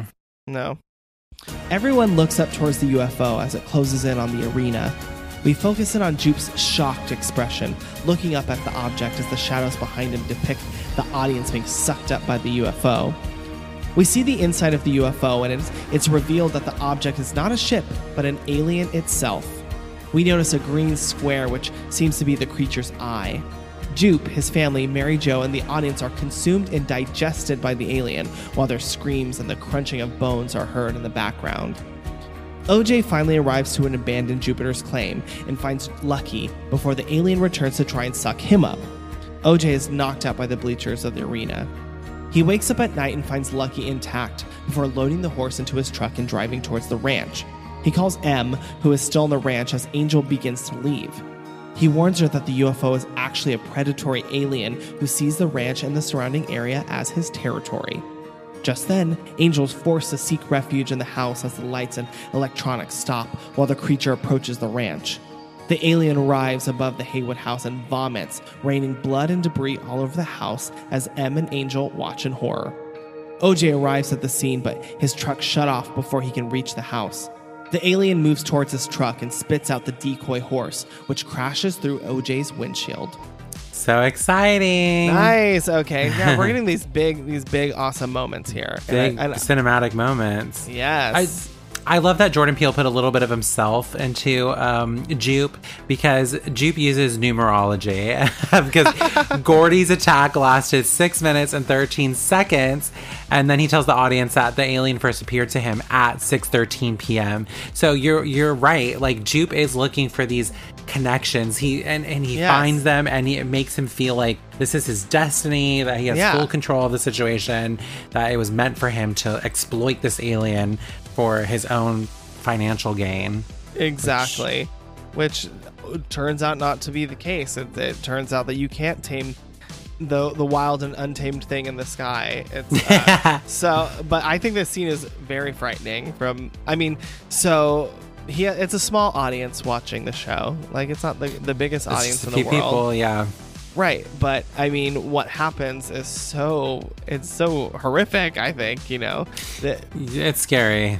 you know we he has this big this big monologue that he's been practicing about how you know this how he's going to be the one to show them the most spectacular thing that they've ever seen and then it completely backfires and you know that scene where everybody's like looking up looking at the thing in the eye you know as we've Yes, of established kind course. that that you know that is what leads it to eat you i guess and the entire audience is looking at it now they're all and they're all mesmerized by it we have that really chilling shot of miss mary jo standing up and the wind blowing and you know exposing her, her Yeah. her mauled A face. deformed. Yeah. Um, I remember people thinking in the trailer that that was what the aliens were going to look like, that she Yeah. was an alien. I'm like, oh my God, not people thinking that um, a mauled person um, is an alien. i know but it, it is kind of like at first i was like oh no are we exploiting people who have been injured but i was like uh I don't think I don't know if that, that's the case. And then you were like, oh, who cares? No, just kidding. yeah, and I was like, this is exactly what it is, and I love it. Yeah. so you're right. This is where Jupe learns that he doesn't have control of the situation. He's not superior. He has been just leading himself on at this point because it's like, have you learned nothing? You can't train something wild. You, out of everybody, should know that. Exactly. And this thing swallows them all up, right? And then this scene that happens afterwards is other than the like the attack or not the attack, but the the kids in the barn. I think this is actually very scary because this goes back to my nightmares of like uh, uh, Being abducted Mass- by aliens. not even abducted. It's about like mass murder, like by a, some sort of giant creature or something. Like I do have Mm-hmm. fear, but like the idea that w- that w- you don't think about this when you see something that big, like swallowing somebody in a movie or whatever. You don't think about the fact yeah. that they have that they don't probably just don't like instantly die. They like have to be digested. No, it's a slow death. And so then for Jordan Peele to literally show us these people just like going through the digestive system and screaming and listening to each other die, like that is so chilling. I, that that scene fucked me up. Yeah, it was sort of giving me like the blob, sort of like the cotton candy from Killer Clowns Outer Space. Yes, Like yes. just the way it's all happening. Um Think about like a human being being swallowed by like a whale or something. Like they're not gonna Yeah, die like Pinocchio. immediately. They're gonna have to go uh, through the fucking digestive tract and then die. And like that an horrible. anaconda. Yeah, Oh, yeah, like that's yeah. scary. Like that is But- so scary. It kind of does look like an like an inflatable bounce house they're in though, which It- yeah, it looks a little silly, but it's fine. I think that eh, it, it is scary because it's kind of like feeds into the fear of like well, like, closed yeah, in spaces, like yeah, almost like oh my god, like these people will probably suffocate too. There's no air inside that thing, no, no. so they suffocate. Well, they're digested. maybe. Their bones get crunched. They get eaten. Probably like, stinks in there. Oh god, they probably get like I don't know if this thing has stomach acid, but I assume they get probably like sizzled in that. It don't know. I'm- must. It must. it made my mind wander, obviously, and it was Yeah. very effective because every time I see it, I'm like, ooh, this is this is sad. It is. It, it's kind of yeah. it's like claustrophobic, and you're like, wow. the sense of being trapped is like really terrifying. Like ah. Yeah, trapped and then eat like digested. That part fucks me up. But we get now what this alien represents, which is kind of the industry that all these characters are chasing after the Hollywood system. Like it'll chew you up and spit you out. Period. Which brings us to my favorite imagery in this section, which is the blood raining down on the house, um, which is very War of the Worlds. Um, Yes. There is one shot in particular where we're seeing it from the inside, where uh, Em and Angel are, where the blood is um, washing down over one of the windows, and lightning strikes, and it illuminates the redness Yes. in the blood, and it's beautiful, classic horror. Like it's Yeah, really totally. such a great moment. What do you think this is? Do you think this is the the alien or whatever? Is it like Pooping is or it like I don't like know. yeah, like pooping, vomiting, peeing? What is happening? Well, I was still trying to figure out if maybe like the decoy horse being lodged in it was like making it you like throw up? Throw up, like it was forcing it, or if it was like showing them who's boss. Yeah, like being petty. Like, do you want? Yeah. fucking shit on Like you know what, bitch? As a matter of fact, Ooh. your fucking house is my toilet, bitch. but I love this moment of OJ in the car starting to figure out looking at the alien will trigger it, and in a film about watching spectacles and making eye contact and visual Yeah. consumption, Daniel Kaluuya's eyes again they work so well. He has these big, beautiful eyes, and we have this great long close-up shot of his eyes like scanning and investigating the scene all set to um, the classic 80s hit i wear my sunglasses at night like that's the song- Yes. that's what's like what, what's playing in angel's van and it like kind of goes into this like creepy version of it like slowed down Yeah. and um i thought that was like a direct reference to the eye contact thing it was like in order to survive if you wear your sunglasses at night then the thing Mhm. probably won't eat you Probably, yeah. It's very telling. Like, there's a lot happening that's giving him the signs that you can't make eye contact with it. And okay, so there's this alien. I think that it looks great. It kind of has this classic UFO from the 1950s movie, like yeah, design. It does. It, it looks like a classic image of a flying saucer. Yes, yeah. And that's all we get here. So I'll only talk about that here. Yes. But then, um, while that's great, apparently a Reddit fan theory is that the inspo behind the alien is H.P. Lovecraft's flying polyps, which showed up in something that he wrote back in like the 30s. But the connections between the two are that they can control wind and weather, which explain the Okay. suck up. They make whistling, screaming sounds. Yeah.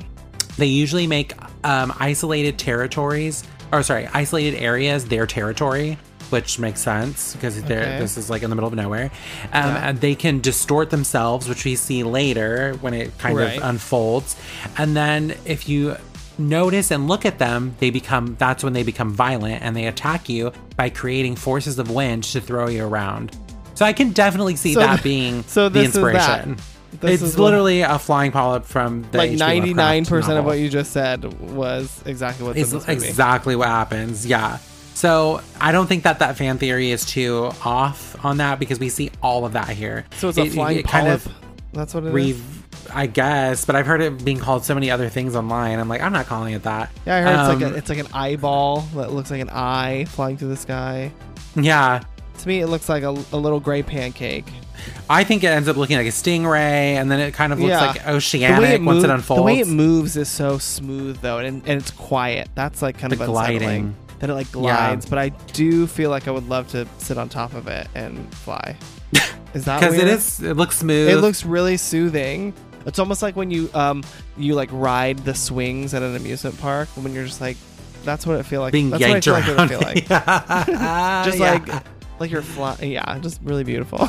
Yeah, it kind of does look like an eyeball now that you think of it. And then also like the well, the Winkin well that we were introduced to earlier, that Oh, kind of looks like an eye when it's looked at from an aerial view. Oh, yeah. yeah. And then of course in the next the very next scene that we're about to get into, we see Em and Angel using an Oculus. So Oh, yeah. there's a lot of attention to the eyes here The at this point. Yeah, it looks like an eye. They're using their eyes. Yeah, Daniel Kaluuya has big eyes. yeah, exactly. Um, and but then that's when he uses his training as Brain. a horse trainer to uh, realize that it's just like any other animal, and you got to treat it like an animal. So Yeah. you know, smart OJ, smart. Well, let's wrap up this story. The next morning, OJ gets Em and Angel to flee in Angel's truck, and the alien arrives again. Recalling the earlier incident with Lucky on the commercial set, OJ doesn't look at the alien and manages to survive the encounter. The group seeks refuge at Angel's apartment. That night, while eating dinner, OJ explains that the alien feels challenged when people look at it, and that's when it eats them. Meanwhile, Antlers listens to a news report about the disappearance of the Star Lasso Experience's audience. It seems government officials are blaming the mysterious disappearances on a flash flood. Antlers, remembering his offer from Em, decides to join the group to capture evidence of the alien. Antlers arrives on scene and together the group hatches a new plan. Antlers and Angel set up a filming station complete with Antlers' hand cranked camera, which can't be deactivated by the alien.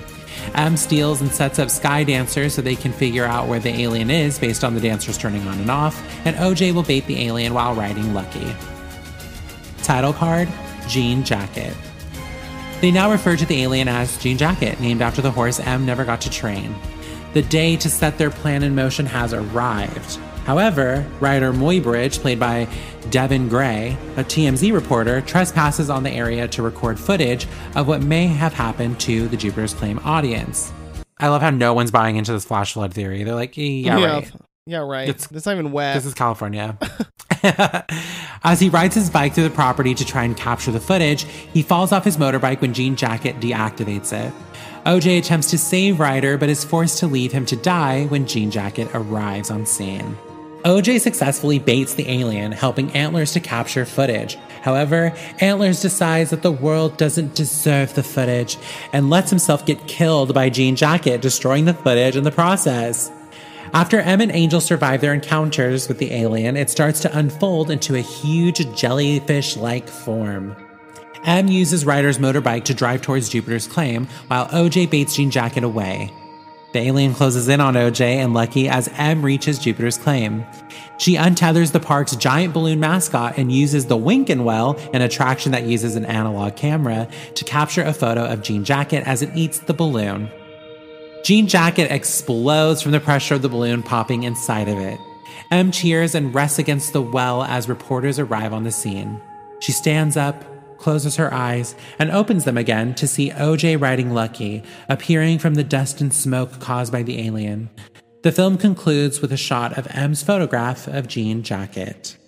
The end. Wow, the end. That sounded rushed, but it's it's actually much longer than that because they have a dinner scene with antlers and there's a lot of stuff before they wrap it up. There's a few days that go by before they re- put this plan in motion. yeah, there's like a huge musical number where they all sing uh, One Eyed, One Horn, Flying Purple People Eater. Lots Yes. of choreo, lots of, um, yeah, spectacle there. It's a spectacle, and it's Michael Wincott singing, so it takes a while. Um, I, I love the montage of them getting us all set up, though, from like OJ training Lucky to like uh, them stealing car batteries and Yeah. fries supplies and sky dancers. it feels like we're ramping up to like the climax of like a like I said a classic adventure sci-fi film, something like an ET or a or a Jurassic Park or a something of that nature, like these like awesome adventure films from yesteryear, mm-hmm. the '90s. the night yeah the late 80s early 90s Yeah. um there, there's this interesting moment in the dinner scene they have with antlers where angel says aside from fame and fortune we can also save lives and everyone's kind of like yeah whatever like it's like because at this point i think that they're so like invested in it and each of Right. these characters has their own agenda that saving other people's lives just is not Yeah. the significant part of their ultimate goal Exactly, and I know, and it's and it's weird. And I even wrote in my notes. I was like, well, at least Angel wants to know if the purpose of all this is for good. Is it the good of humankind that they're doing this? Like, what is their number one goal? Is it just money? Is it just the notoriety, or is it to actually like save humanity? And I think that for him, that's what's most important. Yeah, because he's lost in this world. He wants connection, he wants Yeah. meaning, purpose, and he's finding it in this, but everyone else is just looking for the coin. So it's like, yeah, okay.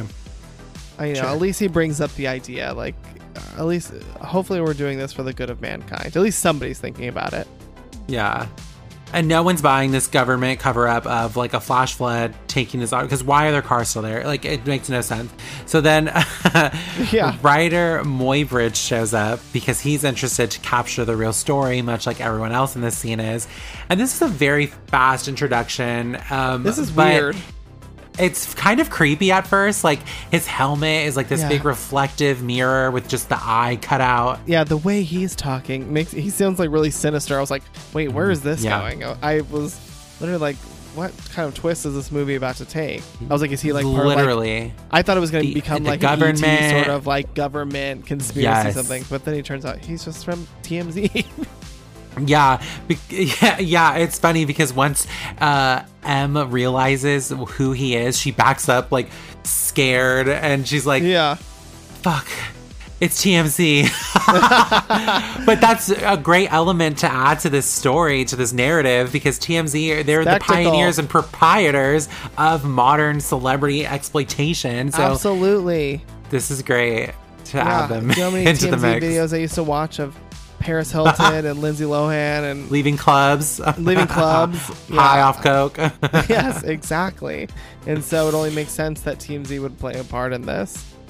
it just seems like the character might be sort of an afterthought. Like, Sure. I love his moment where the dirt bike stops and he flies off of it with a, It is very funny. uh, yeah. but then even till his dying breath, he is like, "Wait, I need to get the shot." take a picture And, of me, and that is like very. I think that's a commentary on like the TMZ culture, or like or just social media culture, even. people are willing to lay down their lives to Yeah. get that shot. Like the paparazzi and all these things, like the crazy things that they have done in order to exploit people is insane. And Well, again, when you're scrolling through Instagram, TikTok, and YouTube, the things that people have captured on their phones of like very dangerous situations, I'm like, why are you Yeah, there? Like this is a shootout. Yes, but then here I am. I don't know you, but I'm watching this video, and so now you've you've infiltrated my home. You're now spreading around the world. Like there's obviously some sort of payoff for the crazy shit that people do and catch on film. yeah. This is when we I, we started talking about the alien unfolding and sort of. Oh wait, we we forgot to talk about my favorite characters, the Sky Dancers. Oh my god. Okay. Do you think it's a little silly that like the balloons and the sky dancers also their eye contact with the creature triggers it? I mean, yes, that is kind of crazy. but I do like silly. again the idea of the Sky Dancers there because their main purpose of existing is to draw people in, to get your attention. To they are a spectacle in themselves. They're like oh, uh, the oh my literal god. interpretation of spectacle of just this flailing thing where that people can't take Car right, that sale. people are their eyes are drawn to it because it's uh, it's so erratic and it's so It's silly ridiculous. looking. You know you can buy a 12 pack of these for like $180 on Amazon. Did you look that up? No, but like after I started like typing like the synopsis and stuff, it seemed to be a suggestion on Amazon.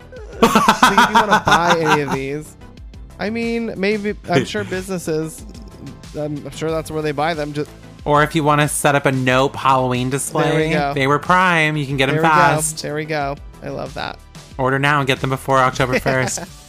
But I thought they were a fun addition to the story. That is fun. That is fun. And a lot of times they look like they're probably added digitally later, but the special effects are absolutely great. The, by the time this thing is like shape shifting and we really get to see it in clear view, gliding over OJ and stuff, you really get to appreciate how uh, masterful the special effects are because not once does it look like it was added later Yeah. into the scene. It looks like this thing was there on set. Yeah, the wind was blowing. The yeah, these people are being thrown around by these tornadoes. It's crazy. Everything was consistent the lighting the contrast of it looked Yeah. was just consistent with the surrounding it was perfect it was beautifully Yeah. executed the special effects in, in these Absolutely. scenes All right, so I have a question. What do you think about this moment with with um, Antlers sacrificing his life? How do you feel about it? Because I don't know. I think I was again had an expectation what I thought was going to happen that didn't happen, and I was like, oh, i think antlers is sort of like he's come like we were talking about like he's so like disenchanted by hollywood that like he's he this is a new purpose for him. He's like i have to get this impossible shot. And once he captures it and realizes how big this could Sure. be he's like you know what? The world doesn't deserve it. And he he then continues the impossible shot by like filming while he's Yeah. going inside of it.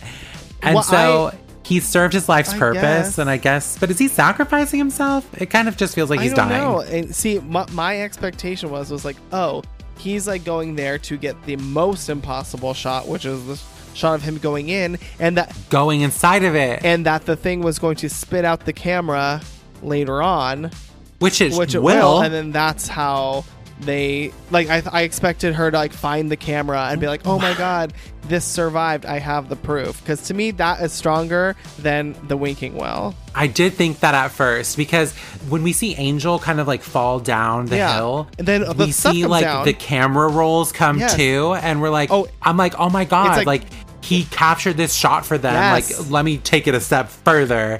This is the impossible That's shot. what I thought was happening, and then it Maybe. didn't happen. I mean, like, maybe it did happen. Maybe they do end up finding it later, but it seems like they put so much emphasis on the getting the picture. the, the Winkin' well, yeah, yeah, yeah. I was like, oh, I thought for sure that was what was going to happen, and it didn't. But I do think that I kind of feel like that would have been stronger than the picture. Where she finds it, yeah, and she's Yeah. like, oh, yeah, ah, exactly. yeah. Like, oh, we didn't get anything, but wait, there's the camera. Oh my god, or like something along those lines. Yeah. I guess I'm glad Ryder showed up because this is kind of like a badass scene where they're like racing against Yeah. time, trying to get this final like uh moment because now I guess their hopes are up. So I guess that antlers thing was never a part Yeah. of it because once he like says that cryptic message and gets sucked up, they're like, fuck, well, let's, Let's- try one last thing. And I love how they're like, I'm not giving up. Like, I don't Yeah. care that he's dead. I'm not giving up. I'm still gonna get the shot. So um Keke looks like she's actually riding this m- dirt bike. I'm like, this again, the special effects great. That final slide um, with the motorcycle. I said, get her in a Marvel movie. What is happening? This was that was great, and it looked like they actually dragged her ass into that position. So then she releases Jupe's balloon, and I love this like cowboys versus alien standoff in the clouds, where it's like the Winkin Jupe balloon like coming against the Yeah. alien, and the alien is stupid enough to believe this Right. shit and swallows that enormous balloon. It's not the smartest alien slash animal we've ever seen on film, but um, but I do want to kind of call attention to like the what do you think the transforming is about? Why do you think it's doing that? I don't I- know. I'm like, is this it? And it's fully aggravated state. like maybe, but I was thinking I was like, okay, maybe. Well, I have two kind of things to say about it. First of all, I Okay. think the reason why I think it's happening, I don't know if this is true or not, but my interpretation is like, is it like almost like tempting you to look at it because now it's not getting that eye contact? What if Oh, it was yeah. like if, if it's like expanding and turning into all these What about yes, this? shapes to where it's like you know, you like see it out of the corner of your eye, and you're like, I need to look at what's happening over here. Like you can't help it. Yeah. May- I feel like maybe it's like trying to, to yeah, tempt him to look at it. Well, because also it's been super quiet, other than when it's like Yeah. swallowing people and echoing their screams. Um, but it's been super quiet, and now it's like with the thing that it's doing with its eye, it's like Yeah. It's like okay, yeah, loud, calm down. quiet. yeah, yeah. I'm not looking. La la la la. la. yeah, I don't know what bills you pay on this ranch to be making that noise. You're making out of noise. That that's the second thing I was going to come to was like how it looks. And it's so like geometrical and like the shapes are so interesting and not at all what you would expect, you know, an alien to look like. I feel like we've had this um, thing in Hollywood of making aliens almost resemble like bugs or so, something that already preys on a fear that we have. And this one is so different. It's so yes.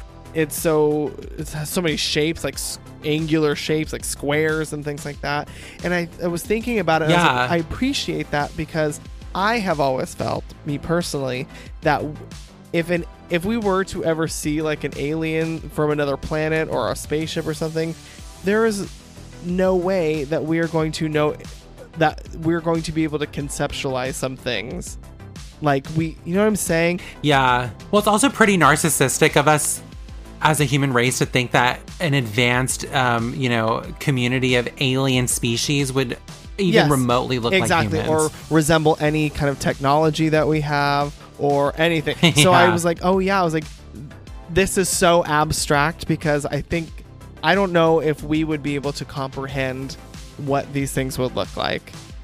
Like what if they had Yeah. metals or or materials that we've never seen or colors we've never even imagined could exist or you know what i'm saying yeah, yeah, yeah, yeah. Our eyes Yes. can't even like comprehend Yes. it. It's like exactly. uh, that's that's why I think all the time. I'm like, what if something from another world is so incomprehensible to us? And that's Yeah. kind of where I feel this And- is, where it's like, wow, these shapes are so weird, and what is it even doing when it's like, like flipping its eye? almost like a mating yeah, thing. it's like, what is Yeah. this? I can't even tell what it is. But also that that feeds into H.P. Lovecraft's um, uh, description of his flying polyps, where it says that they can distort themselves into different shapes and sizes that defy geometric rules. Yeah. So it's like totally. yeah, so that, that exactly. definitely ties into this then, because so I really appreciated Yeah. that as somebody who's had that thought before. I was like, yes, absolutely. This is so bizarre looking because there's no way we would know, or we cannot predict as humans what something like an alien would look like from another planet. Yeah, we don't know. We just think, oh yeah, they're like humans, but like with bigger eyes. It's like that's very like they have to look like Yeah. humans. What else could be that intelligent? Exactly. Exactly. Um, it's so narcissistic of us. So here's the question: Is OJ dead? Because on the race there, the saucer or you know the the thing is kind of going over him, and Keke makes it. And when I first watched it, I assumed he was alive, everything was Yeah. fine. But after reading the reviews, breakdowns, and theories, I think he might be dead. Really? Who who is she Because- looking at then? he because what they're saying is that he only appears after she's closed her eyes and uh, reopens them and he appears under this sign that says out yonder. Oh. and okay. he's sort of like seen all calm and stoic in this Yeah. like dust and cloud and the smoke and um, it sort of seems like he's in the abyss Yeah. you know so like people are speculating that he's that he Oh, wow. died and that was an apparition maybe. of him and lucky I wouldn't. They died together I mean, that's possible. To me, what it looks like, it almost looks like he's framed in the same way the the jockey, the moving picture looks, because he's like. oh uh, It my looks god like he's like in a mo- like a like that frame. amazing That's what it looked like to me. And I was like, oh, look at that, like a full circle moment where now they're going they're going to be moment. this, you know, this family that has you know been overlooked for their contribution to the movie making industry as having you know their, their great great great great great grandfather be the first movie star.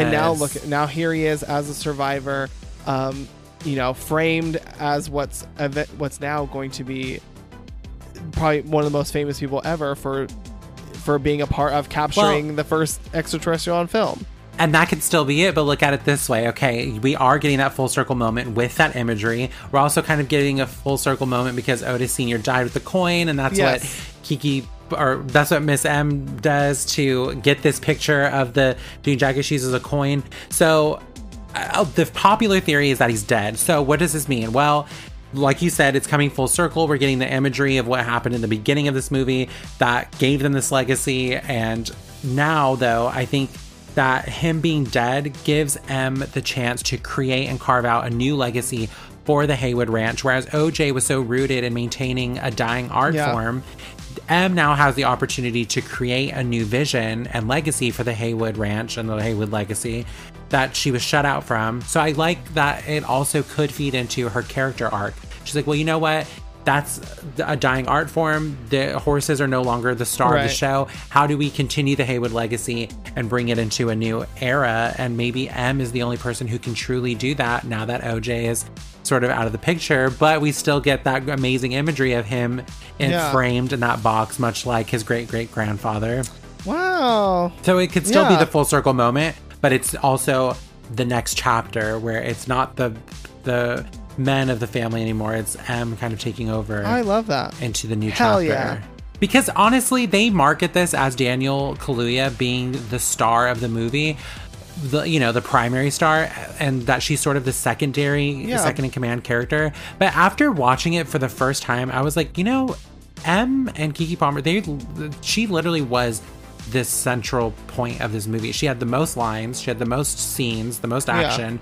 The because she was so verbal and he was so shy that she gets to be the star of this movie. And I thought it was funny that they didn't really market her as the headliner yeah of this. well she doesn't have an oscar like he does so Ooh, not, you're that's right. not a good thing i'm just saying well, you know he's now oscar winner daniel kaluuya and she's zayday williams yeah. no, she is a multi hyphenate of Absolutely, Hollywood. Okay. she is. I love her so much. is that the end? Yeah, we made it to the end. Final thoughts. All right, final thoughts. Um, to me, I think that this movie is uh, a little more subtle in its maybe commentary than the other two, but I still think it's so rich in the in its social commentary and its you know viewpoint on you know exploitation and spectacle in the Hollywood industry. I saw one article that literally said it's like one of the greatest movies of the movie making industry. And I was like, oh, that's interesting. That's such an interesting Wow. perspective on it just because of its commentaries on, you know, exploitation, spectacle, the anim- animals. People are calling it his best film yet. Yeah, I mean, and what's exciting about it is that it is an ex- the th- uh, for a director for his third film to also be a, a success. Like that makes him one. I Already puts him in the category of one of the greats. I feel like it has to. A master of horror, absolutely. three fresh ratings on Rotten Tomatoes in a row. Yeah. Damn. I'm excited what he'll be able to do beyond horror and sci-fi. I mean, I don't want him to I go don't want him to, to. um, I love it. move on, but you know, he's the artist. Why do they so- always want to do that? Why do they always be like, I don't want to be put in a box and just make horror movies forever? Why not? Why not? But yeah, I love the cast. I think everybody is fantastic in it. I think this is a you know, a star star making role for Keke, even though she was already a star. I think that you know, for her to be given this opportunity to headline a major motion picture by one of the most revered directors of today. I think this is fantastic, Yeah. and I'm I'm so happy for her. I just love it. I think everything. I think I enjoy this movie more and more every time I watch it. Yeah, me too. And um, because at first, you know, you're sort of you're distracted by how much you're trying to figure it out. Once you already know what's happening, it's easier to enjoy it because then you can really delve into that. You can really hmm you know you're not like spending so much time going all right, I'm looking for the social commentary once you know what it is it's easier to to digest it and enjoy it and uh, be affected by it so for me this is a, a, a four out of five Okay, cool. Yeah, I think this film is great. Um, I love Jordan Peele's artistry. Uh, he's obviously such an intellectual. Um, nothing is a happenstance. Nothing Yeah. is a mistake.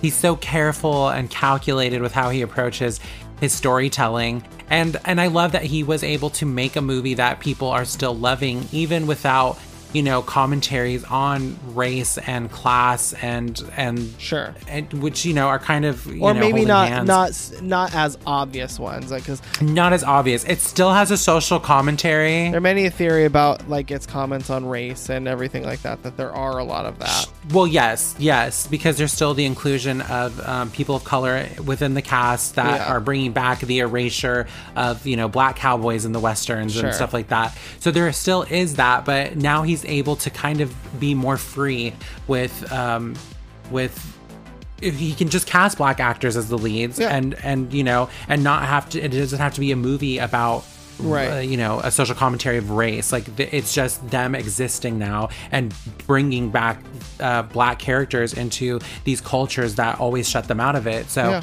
i love that he did that here um, I don't think it falls short of his brilliance. Uh, the performances are great, the music is great, the special effects are great. Every piece of this is great. I will say the one critique I do have of this is that the, some of the supporting characters seem like they were supposed to have a bit more. Yeah. Like from Nessie to Jupe's wife Amber to Mary Jo to Ryder. Like it seems like a lot of the supporting characters were maybe just afterthoughts to kind of yeah keep the story i'm going. trying to think like which is I- their did I read purpose. something that this movie was going to be like six hours long or something like that at first i wouldn't be surprised I don't know. It seemed like it was supposed to be much longer, and that these characters that were supposed to be bigger got reduced some way. So I feel like that's slightly obvious, you Yeah. know. But um, I don't know. I, I don't think that it takes away from the movie at all. I just think that there's a little bit of like an editing situation here where it's like, was that supposed to be more grand, you know, Right. with that character or something like that? But it's a great movie, and honestly, I think it's one of the best uh, sci-fi movies. I think it's one of the best a- examples of an alien movie Yeah. out there. Um, especially being able to relate it to something so human and so grounded, and a lot of the truth in the movie is is there. So I would give it a four and a half out of five. It's just a half star shy of being perfect. yes Um, I think we've rated. I think we rated us like pretty high. I mean, his movies are just great. Yeah. his movies are just great. I think he. I'm so excited for him to keep this ball rolling and just roll out some more brilliant, brilliant horror for us. I'm excited. yes, yes. I love his inclusion. I love his eye for detail. He's just a brilliant filmmaker. I'm excited Yeah. by him. Jordan. Peele fucking rules. He fucking rules. John Carpenter, who? No, kidding. but honestly, he's been very consistent with his movies, and not all directors, even the greats, can say that every movie was a hit. So, exactly, exactly. he's on a roll. He is on a roll. Absolutely. All right. Well, I think that concludes our episode on Nope. That was out of this world, like every other sci-fi film we've done. this is an out of this world experience. Um, yes. Next week, we are doing a, brand new movie once again, but this one's like brand brand like new. brand brand new, and this is one y'all have been waiting for for like 30 years.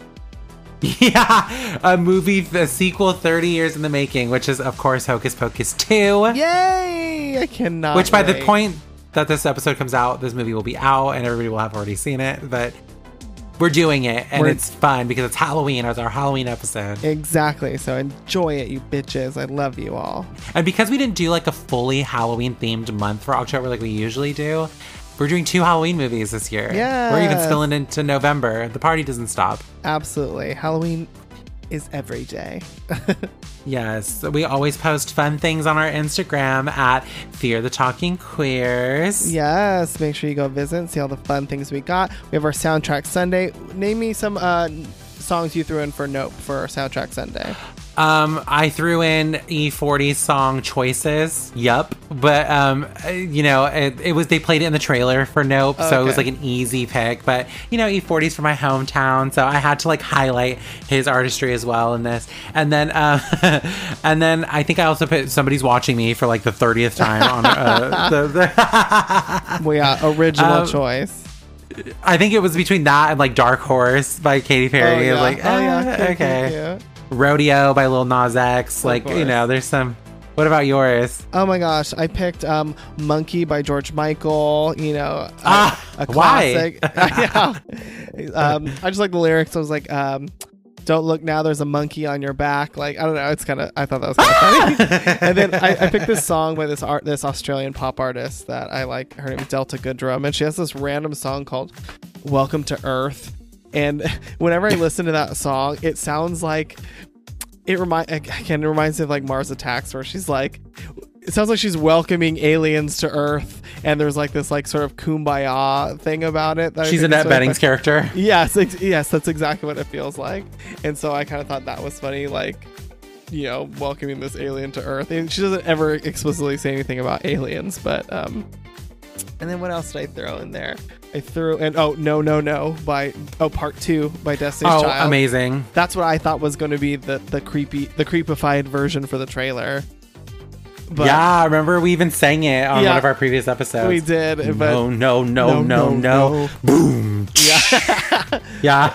but uh, that turned out not to be the case. And then Nope. um, uh, I think I threw in I think the I think the Choices song by E40 was the only song they used in its marketing. Oh, yeah. that kind of was related to that. Yeah, they didn't really do the the creepy version. Oh, and then I finish it off with uh, "Can't Be Tamed" by Miley Cyrus. I mean that, that speaks for itself. She's Gordy. She's Yeah. Gordy singing. Yes, yes. I can be tamed. exactly. She's Jean Jacket. oh my god, All right. amazing. Uh, hey, don't forget to head over to Apple Podcasts, um, where you can leave us a review, five stars for our fifth season. Yes, and are you a Spotify listener? Because you can also drop five stars on that platform as well. Yes, tell your friends, Hmm. tell your family, and tune in every week for a new episode of Fear the Talking Queers. Oh my god, yes! But for now, Sweet screams, bitch. bye.